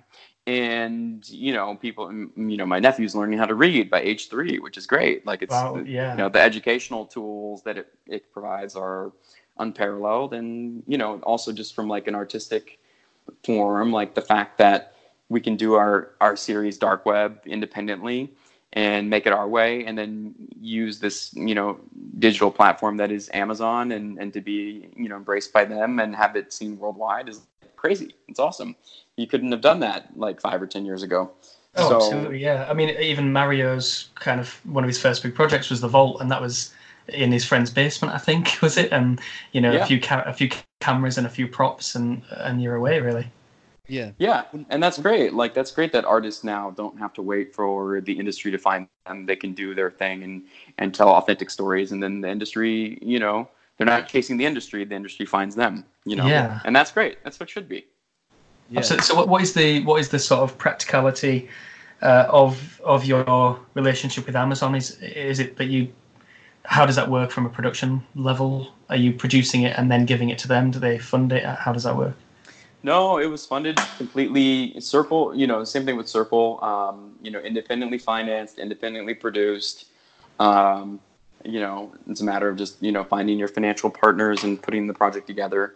Mm-hmm. Um, you know, Dark Web was kind of the next step in that. Circle was very contained. You know, one location mostly, except for that final scene at the end, shot in like half a day. Um, so Dark Web was definitely more ambitious, but you know, hopefully each time we can get a little a little bigger and more ambitious. Um, but I like working in the indie space, and we, you know, we did both of those ourselves and got Circle into a film festival, and that's how Netflix um, saw it and got wind of it and acquired it from us uh, for ten years. And um, a similar thing with uh, with Dark Web. Um, we, we finished it and did it our own way, and you know, we just had a Comic Con panel that we we kind of got on our own and did a premiere there, and you know, um, used our uh, our Rolodex of contacts to get it to Amazon and some of the other places you would expect. And um, and Amazon just seemed the most excited about it. Um, they seem to really be embracing independent content in a great way that um, you know lets indie filmmakers and indie producers use their amazing, crazy network, uh, which is Amazon Prime Video, um, that they they've already established, and now people all over the world can watch Dark Web. Um, but no, they yeah. didn't. They didn't fund it. Um, they licensed it, and uh, and and that was the same with uh, Circle and Netflix. That's great. I mean, it gives you so much more freedom, doesn't it, as a filmmaker? Yeah, it does. It just it's a little. It's very risky and very scary. Um, you know, with both projects, there was definitely a period of like, oh, geez, is this going to go anywhere? Um, most people reject material like Circle and um, Dark Web immediately because it doesn't have Julia Roberts or George Clooney in it. Um, you know, we had sales agents at different points on both those projects, and they were like, "I can't do anything with this. There's nothing I can do. I can't sell it. it doesn't have anybody in it. It's too weird. Nobody's gonna watch it. You know, nothing." Yeah, um, I think for so, Circle that was a that was a at that you know was a big benefit to it was because yeah it was more it was more realistic of well right these people have been taken from a specific location and they were just acting how they would, you know. Yeah, and, it, and see, it was, yeah. It was only until about I think maybe an hour into it, I was like, "Oh, that's Julie Benz. She was in Dexter." Uh, yeah, is that Darla? yeah, because I think if, if, if Eric had been played by Jesse Eisenberg, you'd have this you'd have this baggage of well, he's likely to have these traits, and therefore, you know, and he's more likely of to course, be conniving. Of course, you know. yeah. Or like he got the biggest payday, so of course he's gonna win. You know, whatever. yeah. um, or like, oh, why did he do this? Oh, he only had to work a day, and he's dead already. Yeah, um, exactly. So, but yeah, like we know that we're like film fans, and we know that. But I think you know people that are in the entertainment industry, but are more kind of on like the financial or business side. You know, they're not watching as much content as we are um, mm-hmm. you know, like if you're an, a, a sales agent and you have, you know, a family to feed and you have eight projects on your desk at one point, you're going to gravitate and spend more time on the, the quickest sell, yeah. you know, which yeah, is the one yeah, that started. And then like some weird thing comes your way, like circle, and you're like, oh, I don't even know what to do with this. Like, you know, and it sucks for us. It was like always, um, um, disappointing when you get bad news from them. Like, I can't sell this, but it forced us to, you know, be proactive and kind of do our own thing and get the movies into festivals or Comic Con or whatever. And um, and luckily, both times we we found our home. you know, it's just yeah, it's all it takes a lot longer and is is you know very disheartening for a while because you're like, oh my god, we put our heart and soul into this and nobody wants it. Um, but then luckily, you know, with Circle, it wound up on Netflix, and we're still talking about it today, which Yeah. is great. Four and years on. Dark Web seems like people are are watching it and enjoying it now. It's been out, I think, two weeks at this point, and I know I'm getting a lot of messages about it. Do you guys get to see the numbers for who are, are viewing it, or because like I know Amazon and Netflix are quite secretive about, uh, you know, how who's watching what, aren't they? I think that's my understanding of. it. Yeah, they are secretive, so I guess I probably don't want to answer it too too specifically. um, I've heard room like room estimates through the the grapevine uh, for for both of them. I mean, dark web it's hard to say because it just came out. Um, but I mean, I can normally just tell from like Twitter reactions or like messages I get on Instagram or Facebook, particularly with Circle, because it still happens like every week for me, where somebody's like, "I just watched this and I thought it was cool, and what was the deal with this?" And I'm like, God, you guys are still watching Circle. I'm like, that's that's great. It's such an Um, effective, intriguing film like that. It's a sort of film that in the in the late nineties I would have found at two a.m. on Channel Four, and, and I don't know what the sort of US equivalent of that would be, but an indie movie that that is just sort of being shown. It's not as it's not the big new Bruce Willis blockbuster or something like that, but it's an interesting film, and I would. I would call a friend and say, "Are you watching this? Have you seen this interesting, cool film?" And that's what's great about Netflix, Usually isn't me. it? Yeah, exactly. what are you texting me at 4 a.m. for? Go to sleep. Yeah. But that's, I mean, that's what I was saying. That's why techno. I mean, there are good things to technology because now there's things like Netflix and Amazon where tiny weird movies like Circle can actually get to like millions of people worldwide relatively easily, and I think that is so good. Like, thank God for that. Yeah. Um, and like, yeah, I, I, that's process now. like I remember when I found Battle Royale for the first time. ever. Oh, showed it to me. fair, yeah. And I was like, what the fuck is this? And I was like, I love it. And and I think that's cool that like you know our projects are kind of like indie under the radar and people find them and are like, where did this come from? Like I think it's cool to be Yeah. the uh, grassroots kind of underdog and let people kind of have their own interpretations of it and not be told what it is and and, and all those things. They just come into it kind of fresh with Yeah, with so- fresh so much you know voices. yeah. because because it is such a because it is such a business now that you know if I, I don't know uh, if the, a new Jurassic World film came out, I feel like I wouldn't need to watch that because you sort of vaguely know what it's going to be like and what it's going to be about, and you know that stars in it, so they're probably not going to die at least not not in that scene and, and so on. It's so much more interesting to be making these cool, completely unpredictable projects. Yeah, yeah. I, I mean, I agree 100%. It's just, you know, the risk is they don't go anywhere or people don't watch them. Um, it's, it's a big risk, and, and you definitely hit a lot of uh, roadblocks on the way um, for sure. For both of these, both of these, there were points in time where we were like, oh my God, nothing's going to come from this. It's not going to happen. No one will see it. Like, we wasted our time. We're, we, it's too weird. It's too niche. um, so you know that's just the it's really scary when you get to those points because you spend so much time on it but luckily we've we've gotten lucky on both of them um, i think and um, and and yeah but it, it it's it's hard because I, I definitely want to watch more original content I, I, i'm getting very tired with like the nostalgic remake i feel like it's Mm. it's reached the saturation point for me that said they still get me almost every time i still go and Still sometimes they're really good that's- Have either of you Yeah. seen the new like Lion King or uh, Aladdin? I've not seen either of those. I've No. No interest. Yeah, I've I started I watched most of the Disney, you know, like live action remakes. I'm uh, yeah, I mean, I'll I'll still watch them, but um I would like some new stories. you know, I would like. I, yeah, I, I'm more excited to see like this new Pixar movie that's coming out and uh, you know experience something new. Yeah. Um, but it is funny or fun to go down like the nostalgia road um, as well. But I think there's like a way you can do it, like the last season of Twin Peaks, play it on nostalgia, but it also didn't give you everything you wanted or gave you Mhm. things you wanted in a different way. It was a different vibe than the original series, but I loved it. Um, so you know, like even if you're going down the nostalgic, you know, um, you know, cash in on nostalgia, I think you can still do it in like a provocative way. Yeah, Yeah. it has to be something new. In our previous episode last week, we did uh, Rogue One.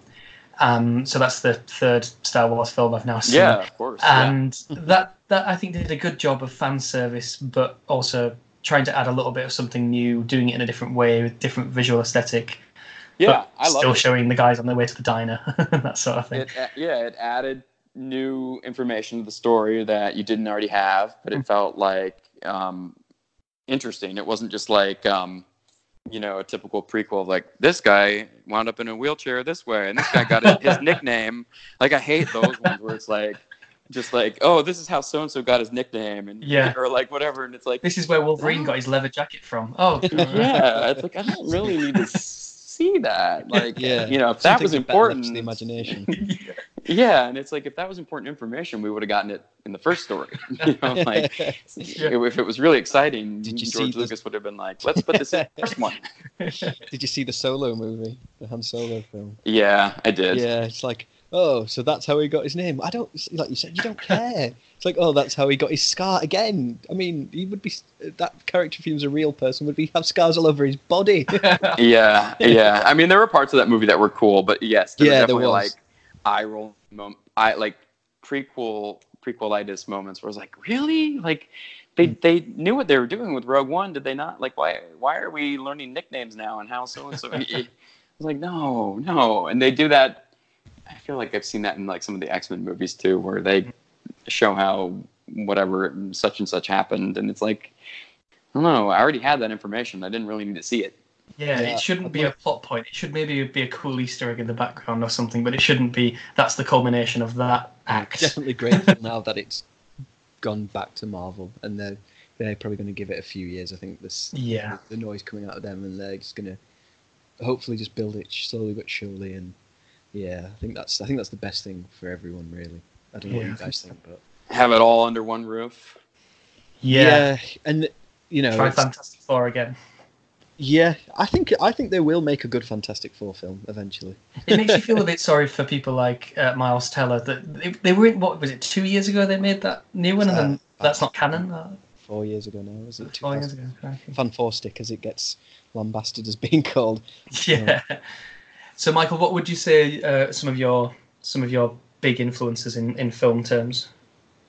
Um, biggest influences. Uh, I definitely grew up loving Hitchcock. Everything yeah. Hitchcock. Um, I was exposed to it at a, like a really young age. Uh, which, I can- As I can uh, see hey, from Dark Web, it's it's had an effect. yeah, yeah, yeah, yeah. But I'm happy about it. uh, maybe made me a little more paranoid than I would be if I hadn't. But um, Oh, yeah. but yeah. Um, but I don't like say it's such a huge range because like I watched a lot of musicals growing up. Wizard of Oz was my the first movie I ever saw, and Hmm. and um, one of my I mean maybe my favorite. Um, you know, dark web like X Files was a huge reference for me. I loved that Okay. show. Um, you know, I definitely started off with the more mainstream uh stuff and then by the time i got to ow but sorry stubbed my toe sorry um and by the time We'll i got to uh yeah that, that was my hitchcock moment um ow, got stabbed um got into more um, uh, uh, like indie cinema and international cinema. Um, but yeah, I mean, I definitely Star Wars was huge, and Indiana Jones, and I'm a huge Star Trek fan, and yeah, you Trekkie know, in the Twilight. Ooh. Yeah, oh, I love Star Trek. Oh yes. Looking forward to Picard. I am looking forward to Picard, big time. I'm so Yeah. excited they're bringing him back. I love the original series though, and I I love the original um, films with the original cast. Oh, I love them. Um, There's uh, you know, something Ralph- on the wing. Oh yeah, yeah. That's his Twilight Zone episode, right? Yeah. yeah, yeah. That's, Most of my knowledge of Twilight Zone started with The Simpsons um, and their Treehouse episodes, and then I went back and watched a few, and I was like, "Oh, I've seen that in The Simpsons. I've seen the Monkey's Paw. I've seen the the thing on the wing. I've seen, you know, I've seen all of them." Yeah, it's funny when like people like yeah, cartoons and stuff satirize that stuff, and then you actually see the source material. And you're like, oh, that's where that was from. Like, I thought it was funny already, but now I know why. um, um, yeah, so those were all the yeah those, those. I'm trying to think, and yeah, I'm a huge David Lynch fan. Like I said, Twin Peaks Mhm. is major, major, major. Um, and that was a huge. Now he's Buffy not he's not somebody Slayer. who's into uh, into giving a, a satisfying t- a bow at the end of a film, is he? You know, he's he's somebody who'll leave that he'll leave that for the forum boards to, to light up and get talking about. Well, yeah, I guess it depends on how you interpret his endings. You know, there's a way you can interpret him that is sometimes a happy ending or you know really sad and depressing. I guess it depends. Yeah. Um, and I love Tarantino movies. Kill Bill Mhm. is like such a huge influence for me and all of his stuff really. And I just saw Once Upon a Time in Hollywood and I I'm thought that was forward to great. Oh, we've Yeah. not- we've not seen it yet. We were, um, me and Sam were saying we'd never actually seen um, a Tarantino movie in the cinema. It was just one of those bad timing things. So we were like, we've got to go see this in the cinema together and enjoy Yeah. it. in That's high uh, that's practically. Oh yeah, that's exciting, and that's like one of the you know there aren't movies that are made like that very often anymore. Like I saw at the Hollywood um, at the Hollywood Dome in 70 millimeter, and it was like, all right, this is like real. It just feels like real film, you know. You're Yeah. like, oh, this is a real movie. I love like the big Disney franchise blockbusters, but I there is something that's like feels like a real movie sometimes when you watch like a Tarantino um, original story shot on film, you know, Mhm. projected on film. You're like, There's this is what it's supposed to be. on This is pure. yeah. Speaking of style, did you guys miss the uh, cigarette burn on the, uh, the frames? Yeah, it it was was I do. You didn't. Yeah, it's mad, isn't it? You just it went away, and then you were like, "Oh, that's gone now, isn't it?" And you, well, it's not gone. It's not gone because I put it in my logo for. Uh, felt if you watch Dark Web, the opening Oh, yeah. logo is Felt Films, and I made sure we had that. I think it's called a, a real, real Q or a Q, real Q. I think it's real, R E E L Q. Um, I made sure we put that in there. It's kind of like a little bit of a love letter to old cinema. yeah. um, that's but I miss like film grain. I mean, I, like, I don't Yeah. like, um, you know, nowadays all, most movies are projected DCP, um, and I, I don't. Yeah, I, I miss real, uh, real film that had the grain and had the imperfections and everything. Sometimes now at the cinema, I feel like I'm just watching a big TV screen, Mhm. and uh, and I and I don't like it. I don't like it. I think some of the things we get, one of the big criticisms is that like you get a bit a lot of loss of light in a lot of uh, you know around the edges of a lot of screens. So they'll like like you said they'll film it in like 1080p or whatever, and they'll they'll project it, but it'll lose. You, you, it can be a bit flat sometimes. Where when you watch something in you know 70 millimeter, it's it it pops a bit more, doesn't it? You know, there's a more depth to it. I think. Yeah, there's just more like even Rogue One. I remember I wa- I saw it in um, I think it was 60 millimeter when I, I saw an IMAX projected off film. Unfortunately, like midway through the movie, something happened with the projector, which is sad, and then they had to switch Yeah. to a, a you know a digital DCP version, Mm. and it was so obvious to me like the change over it just felt so much more like a film to me. Um, Yeah. To be watching it projected off of actual film and had the, the you know the film noise and the film grain, um, it looked like more fitting for the Star Wars universe because you know those came out in the 70s and the 80s when they actually were shot on film. So um, yeah, I miss it. It's a real it's a real bummer. That's why I'm glad Tarantino and Christopher Nolan and I guess there's a couple other filmmakers still trying to keep it alive. Yeah, I Um, s I I, saw uh, The Dark Knight Rises um, at an IMAX screening, and it basically went the the you know the black box around it at the bottom and the top that kept shifting, so it'd go widescreen yeah. full in one frame, and then the next literally it would cut, and then it'd be uh, reduced to N. Yeah, it'd be letterbox, and you would it was driving me mad. I don't like that. Yeah, I don't like that when it switches aspect ratios and all that. Yeah, that's- yeah, I wish Yeah. they I, they just need to like film the whole thing in IMAX or uh, yeah, I, I actually don't like that. It's Did a little of you- distracting. Yeah, definitely. Did either of you see the uh, the trailer for Tenet yet? The uh, new Melbourne film. No, I heard about it. It's only in front of uh, what you call it, uh, Hobbs and Shaw, right? Yeah, it's Or well over here. Apparently, it's just in. Yeah, it's is it in? I think it's Hobbs and Shaw, isn't it? Yeah, it's in front of the Fast and Furious movie at the moment. Apparently, it's a trailer in front of it, but it'll Yeah. be released online eventually. And, uh, yeah, I'm excited. I uh, his teasers are really great because he normally does them like specifically for IMAX. So um, yeah, I'm a huge Christopher Nolan fan. Thank goodness there's like a couple filmmakers keeping the real kind Yeah. of old school, classical like film Hitchcock, you know, big Hollywood kind of um, The you know, smart- classic like- style. One great thing about uh, Nolan is he keeps his, um, you know, he treats his audience like they're in, they're they're intelligent enough to keep up with the plot. Do you know Yeah. that he does? He never dumbs his films down for people. He goes, I know that you can follow this, so here's here's what would happen in this situation with the characters I have, and I think that's a real, you know, a real bonus personally. Yeah, yeah, exactly. And that's hard to do nowadays when you have like big budgets. Then it has to appeal to you know everybody. Yeah, Yeah, I suppose on, on, like we were saying that that is definitely the bonus of of playing to that indie market where you know that as long as somebody will will help you with distribution and so on, um, then you can appeal to to your audience essentially. Yep, exactly. Yep. So, but then you, got... you, know it's always a risk. So what are you yeah. working on after uh, Dark Web then, Michael? You, yeah. So I mean, um, yeah, I did. Uh, I did a play in LA over the summer, which was nice to kind of get back to acting and, and to do it live. Um, was a really good experience. Um, Dark Web has taken up uh, so much of my brain capacity that it's been hard to see past it. Because um, I, you know, it, it was just kind of me and Tim and Mario, and then at certain points, you know, I had to really drive like the sale of the show and um, some elements of post and, and all that stuff. So I, have definitely felt responsible to that show and getting it done. And now I'm still responsible for, you know, the marketing and all of that, and, and to make sure people are, um, are are seeing it, you know, and that it's getting the we're getting the word out there on that. So I'm still kind of working on dark web.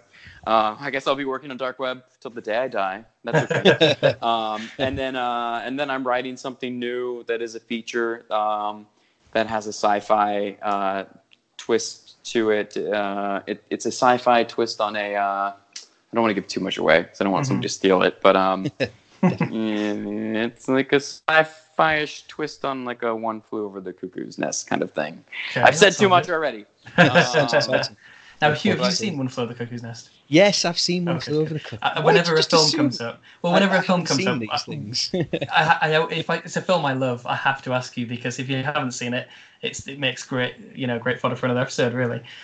Yeah, I mean, with the when you're when you're writing something, Michael, at this point, when you're developing a project, do you consciously choose to write things that will fit what you can feasibly make, or will you go, I'm just going to write as good a film as I can, and then I'll worry about that further down the down the line? Yeah, it's a good question. Um, because it's like we Mario and I thought we were doing that with Dark Web. we thought we were writing something relatively um, inexpensive and mm-hmm. easy to produce. Uh, and it turned out not to be the case. like it turned out to be a, a lot more complex and a lot more expensive and a lot more ambitious than we ever thought. And we learned every day more and more how how crazy we were to even be trying to do to do like a season of TV with multiple locations, six different directors, di- all different casts. Yeah, know, it really thousands of adds up, shots. doesn't it? Well, yeah, you just don't think like so. Yes, I mean, I I do try to like conceive of stuff within a like indie infrastructure that I'm used to and that I could do, you know, small, uh, kind of, mm-hmm. you know, quote unquote on my own. Even though it's not on my own, it's with you know always with a group of artists and talented people and lawyers and you know whatever. Um, so yeah, I do, but then it's just you just forget how things add up. Like we had a cat in dark web that we had to cut out of the script because you know you need an animal trainer and you need you know some of the cast were allergic and um, you just forget like every yeah. every stinking app that we have in the episode needed all kinds of research and design and graphic design and that's you know and then somebody had to composite it in and you know every shot that we had a computer screen in there needed you know a burn in and it's like if we had just not had that computer screen in that shot, we wouldn't have had to do that. So what is it you so, have to do there? What's the what's the process involved there? Well, I mean, in theory, like if I did it all again, I would try to do all that R and D beforehand and shoot it live, like in camera, have a lot of as many of those graphics as we could, you know, I live. See. But you know, we didn't have those ready by the time we were shooting, so you know, all of every single freaking computer screen is, is. You'd imagine there'd be a few in a film called D- Dark Web as well. yeah. What's that? You'd imagine there was a few computer skill, uh, screens in a film called The Dark Web. yeah, and cell phone screen. Yeah, yeah. After that, I was like, I want to do one room with no technology. I was like, I got it. I got to get out of the dark web. Yeah. Maybe um, but, maybe a sci-fi project can be set in the 18th century or something like that. Yeah, a guy in a cabin with a typewriter or a pencil and a pen and a yeah. piece of paper, and that's it. yes, exactly. And and I don't know what would be sci-fi about it, but we'll figure something. Out. As long as there's no computer screens in it. Good God. Yeah. Um, but yeah, it's a it's like you know you have to have a graphic designer, and then you have to. Um, you know, composite that graphic into the shot, and that's always tricky. And Mario and I were, and Tim, my brother, were such pains in the arses about like you know we hate those burn-ins in, in tv shows that are so obviously burned mm. in. So we were really picky about that. And we had a budget where we couldn't be that picky, but we were, and um, and uh, yeah, and a lot of the shots weren't prepped right because we didn't have a VFX supervisor in some of the earlier shoots that we did, so that made it even more tedious. And you know, you'll just never like you know every shot that has a computer screen in it then becomes an effects shot, mm-hmm. and um, you know if you have um, you know 20 shots in that scene, that's 20 effect shots, and that's you know you think That's you're writing something for a week. Yeah. Oh, a week longer. um, yeah, so you think you're writing something um, that's relatively easy in this day and age to do, but like every every you know it's it's kind of cliched, but time is time is money, and Yeah. every you know every shot is money, and every you know graphic designer, and uh, God, it's just it's so much stuff. Um, but it was a good learning lesson. But yes, that was my long-winded way of saying I do try to to write within a what I think would be a feasible like indie infrastructure budget wise. But there are things that crop up that that couldn't have been foreseen. Has that definitely taught you then for the thing that you're currently writing or um, that you're working on? In terms of well, like you say, no computer screens, no animals, no children. No, not necessarily, because uh, you know, um, I know how to do it better now. After Mhm. Dark Web was like film school on steroids.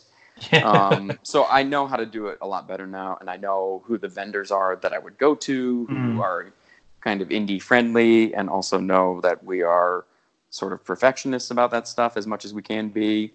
Um, so no, it hasn't totally like, uh, but and, and it's also even things like, okay, if that actress or actor is holding their phone up you know, in that scene, I, as a director now or producer, I'm going to have them say, just have that phone like just barely on screen, so we don't have to. so little things like that, uh, Wow. you know. So it's only one effect shot versus like ten over the whole scene.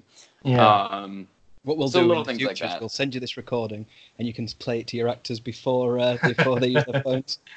Yeah. Like, hey, listen, Don't do look- what I did. Well, and it's terrible because Here's I'm an actor. sheet. yeah, I'm an actor in the show, and I was like guilty of it so many times. I'm like, "Ah, Michael, Yeah. like, why weren't you thinking like a producer while you were acting? Damn it! That's tricky. What would you say? What's your? Do you have a professional goal in terms of the film that you'd like to make, or where you want to be? You know, in your career. Oh yeah, well, I mean, like you know, Clint Eastwood has always been somebody I really admire um, in terms of somebody who like generates his own content and is a great Mm. actor and has had like a very um, you know versatile career. Um, So you I don't see yourself him. just sticking with one. You you like being behind and in front of the camera and and producing and doing as much as you can around it. Um, within reason. I mean, like you know, doing a play this summer was a great thing because it was just after Dark Web, I, I like wiped me out, and it was nice just to show up and like be directed and know my lines. So I kind of like I go I don't know I go in like cycles where it's like oh I just want to act right now and be told what to do, and then you know there'll be like a hunger for more or there'll be like this thing I'm developing or writing or passionate about that I, I want to go all in on and I'll do whatever it takes to get it done. Um, so there's like a fulfilling quality to you know doing it all.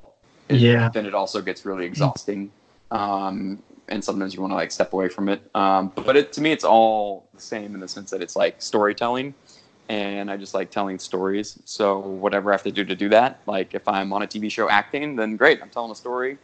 If I can't get a job, I'm gonna write my own or do a play or or whatever, you know, and just kind of um, go with the waves, you know yeah. right right Yeah, creative waves but i do admire like you know people that generate like lena dunham the duplass brothers and um, you know there's a lot of people now doing you know creating their own art and um, you know really being the authors of their own art at this point. point and luckily we're in a a a world of technology now where you can do that and then have it get seen i think that's so cool Absolutely. Well, we look forward to uh, to seeing the upcoming projects you've got in mind. Yeah. Thank you so Awesome. much. And well, thank you very much for watching the ones that we've already done. Um, Been you know, I. I really appreciate that and, and tweeting about them and all that stuff. It really helps. Oh yeah, And- it's uh, it's been a very fun bit of research this week, you know, and uh, and catching up on basically everything you've done. It's been a lot of fun. Oh, I, yeah, I can tell you guys did your homework, homework, and I, I really appreciate it, and, and giving Dark Web a chance as well. Um, and thank you, thank you guys so much because it's like we make you know, I'm like you. I'm I'm one of you. So it's like we make this stuff for ourselves, but we also make it for you, people that kind of get it and know what it is and are willing to take a chance on original content that's not, you know, pre-established IP and remakes and you know, Yeah. kind of trying to exist on pure nostalgia. So I really can't thank you enough. Oh, keep it coming. Yeah, it's our pleasure. Well, thank you so much for giving us over an hour of your time. It's been a real coup to get you on the show, and uh, yeah, we'll we'll send you a recording and, and send you a link to where you can find it. Thank you so much. Yeah, anytime. Um, and and enjoy, and hopefully talk to some of the other uh, circle partners in crime. I know they're they're a good group of people for sure. Will do. All right, guys. Well, enjoy. Keep in touch and go watch My uh, pleasure. One Flew Over the Cuckoo's Nest. Yes, we will do. all right, all the I'll best. check in after I watch The Wire. Good night. okay, right. take care. Take care now. Bye. Bye bye.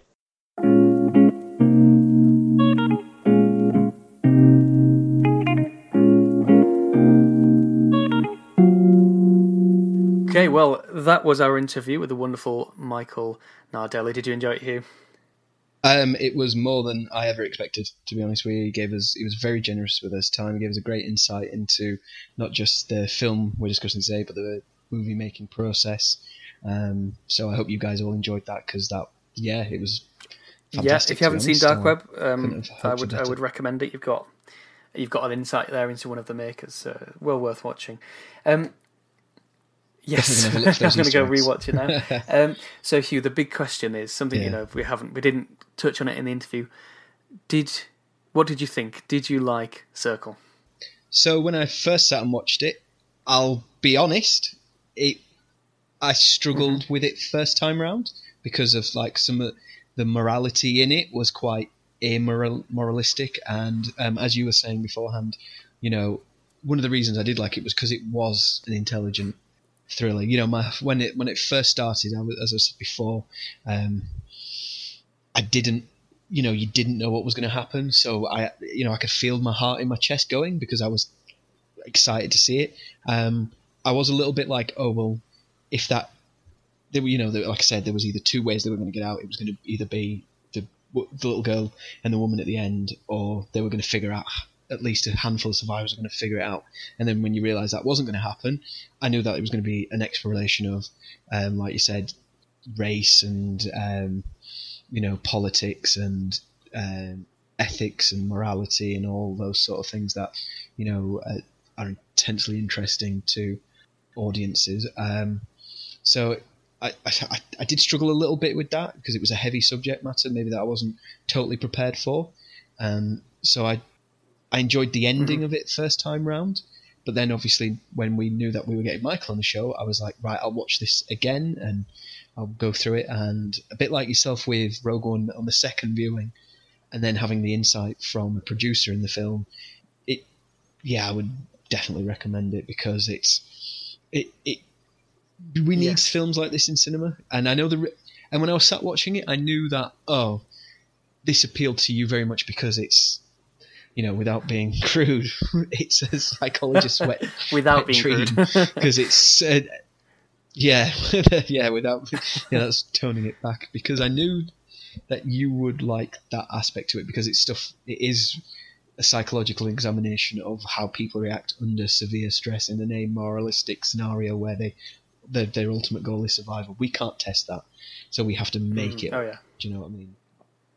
My favourite scene again was yourself. It was the same as um, Eric's, you know, Michael's character Eric. He does do the, the the what to the audience has been, you know, the audience aren't guided too much in this film, but there is musical cues. There is, you know, innocence of that character. He's playing, you know, he's playing the game. He's realised it's a game. He he's going as he Eric said in the interview. He's just a grandmaster strategist who knows that he has to keep quiet at some points, but has to suggest things to other characters at other points to try and win. You know, to, win at the game of life. You know, you win or you die, as he suggested. Um, so, upon second viewing, as I said, seeing Michael's character do those things, you're like, oh, well, isn't that interesting? Do you know what I mean? It's like I'm trying. Like there was one particular scene where one of the the the man behind the pregnant lady dies, and uh, Eric goes, Eric goes, oh, he was voting for the pregnant lady. I saw him, and at the time I remember going, yeah. oh, is he playing the game? And then it quickly cuts away Yeah. from him to somebody else talking, and you, as an audience, you, the, the, the filmmakers have done a great job because they've misled you because the last person who did a lot of talking and made judgments was killed off. So you're thinking, oh, is he going? He's going to get killed off.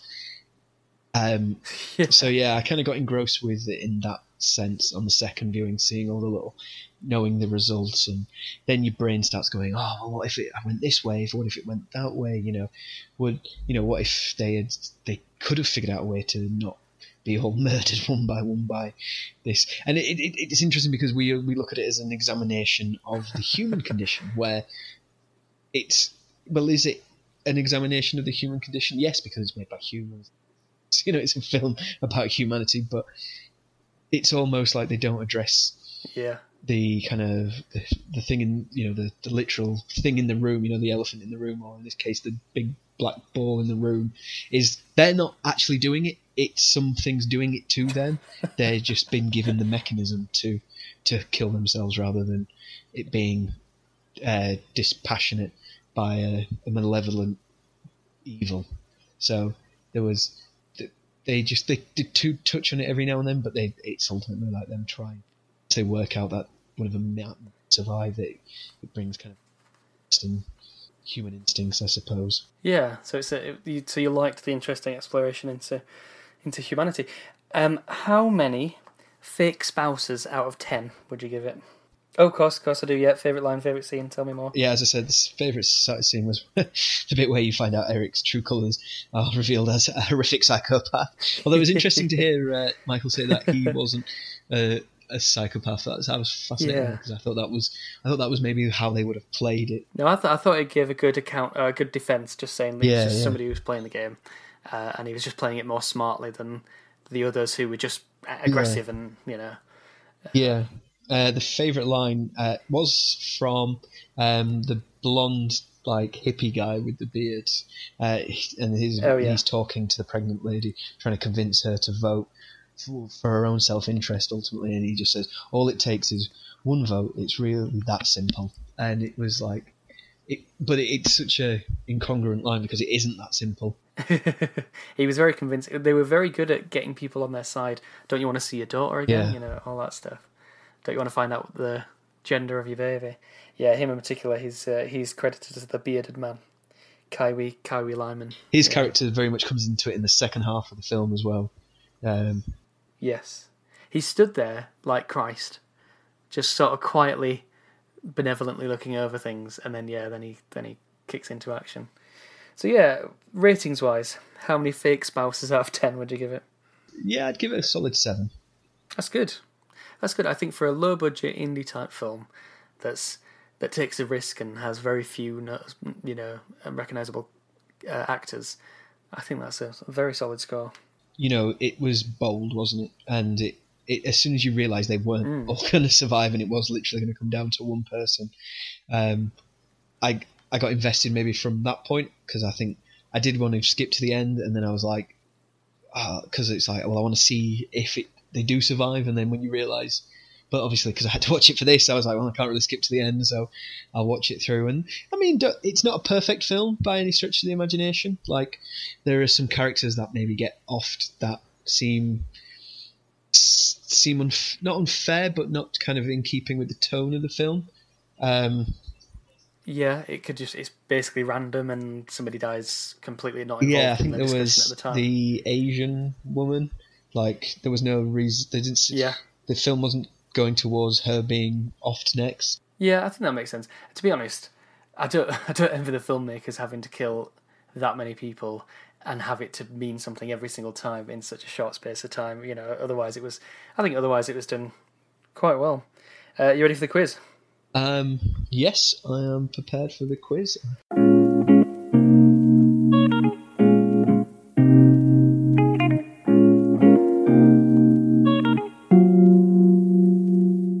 So I've I've chosen a different question to ruin, you know, because you've ruined one. Um, so here we go. Question one: What happens if nobody votes for anyone? Um, the floor lights up and it looks like it's going to kill them all. And then Um, then I think it picks somebody at random. I think doesn't it? yeah, Yeah. absolutely. Which I think would be the, the only fair way of doing it. Question there, one out of one. Why did a faction? Why did a group of them decide to vote for the young girl? because they knew that um, one of them was going to die anyway, so they thought they stood a better chance of survival if they just got rid of them early doors. Exactly. Yeah, because Yeah. they knew otherwise it would come down to them too. Do you they think it would have been made a more interesting film if they had killed off the, the little girl? I'm not saying they should have. It would have been. An, it would have been an interesting moment, but I think it would have taken away from the final moment. Yeah, yeah. So I think it was worth it for that. Question three: How many people died in the film? Uh, Fifty. You sure? Yeah, because the yeah, because there's fifty of them. There's fifty-one people, isn't there? Technically, because there's a baby. Hey, good, good. Yeah, absolutely. Question four: For what crime did the cop recognize the tattooed Latino fella? Um, he assaulted his girlfriend. Very good. And question five, for you to get uh, full marks. What is the name of the fake wife, played by Julie Benz? What's the name of the fake wife's daughter? Christ, uh, that's not that. that didn't, didn't- oh, is it Beth? No, Beth was one of the uh, Oh. circle people. Oh, at least I got that right. Yeah. Oh no, I have no idea. I, do you know what? I, yeah, I, I, I, I, I don't remember the name of the pod. The young I'm glad I got you on one of them. it Oh. was ah, Emily. Emily. No, no, it doesn't ring any bells. So four out of four out of five is not bad, especially. The, Not bad. Not bad. How did you find out the name of the little girl? Then was that? Have you been like sat watching it on your phone or something in the last ten minutes while we were? Oh, I just remembered it. Oh, fair remembered enough. Yeah, because Um, I've seen it. Do you have times. Do you have any facts? Any facts? Facts? Facts? Have Uh, I've got very few facts, Yeah. but a couple. Um, in our conversation, Michael said that his brother designed the alien spaceships. Apparently, they were influenced by the Apple building. Yeah, I liked the design of the uh, building because they were they're the spaceships because they had the they're like a orb in the middle, didn't they? Um, yeah, it's pretty cool. yeah, I did like that. Cool. It was good. And for low budget, the effects weren't too off-putting. I thought on the ships. No, you could. It, there was a bit. It was there was a look. It it was definitely like it was very indie. You know what yeah, I mean? if that was in the next Marvel film, you'd be like, right, well, look, they've obviously skimped on that. yeah. Uh, another fact: um, it was it was filmed in just over ten days. Yeah. As Michael said, it was filmed chronologically, so it was filmed in order. Yeah. Uh, I think there's another word, not chronologically. Um, Yeah, no, Anyway, you're right. yeah, so- Chronologically, yeah, the script was filmed. in, yeah, in order of script. which I Sequence. thought was quite interesting. Um, and it would I would urge you if you haven't already seen it, um, Hugh and listener, uh, to watch The Vault. It's all available on YouTube. Um, they're sort of ten minute episodes, and it's a sort of dystopian game show. Each uh, character is just in a room playing a, a reality show called The Vault. Um, and it was by seeing those that that Michael was um, kind of convinced to come onto the project and work with it and so on. So that's another bit. I don't really, I don't know if I've got any other bits of trivia actually.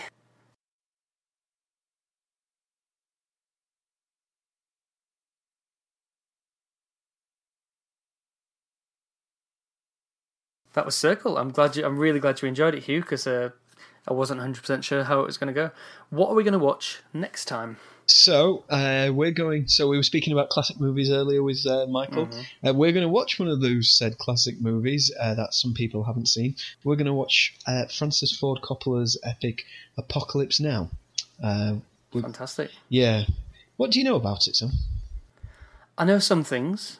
Um, I know uh, I love the smell of napalm in the morning. Yeah. Um, I've seen the the scene. What's is it Ride of the Valkyries or something? What's the song? Yeah, yeah. Uh, uh, Bach's Ride of the Valkyries. Yeah. It's um, Hitler's favourite. Wagner, isn't it? Oh yeah, sorry, Wagner, not Bach. Yeah. Oath. Um, I also know that Marlon Brando's in it, and he turned up overweight and didn't know the lines, and so he gives a sort of incomprehensible performance, but it kind of works, putting him in the darkness. And I know that Colonel Kurtz, I think, is Martin Sheen, and he goes up the river and then finds that Marlon Brando, I think maybe used to be a soldier or was supposed to be a soldier and he's lost his mind, and it's kind of about the effect of Vietnam on Well, some of the stuff you said there is right. Some of it's wrong. Uh, we'll find out uh, next time on. I'm Uh, looking forward to it. please watch this.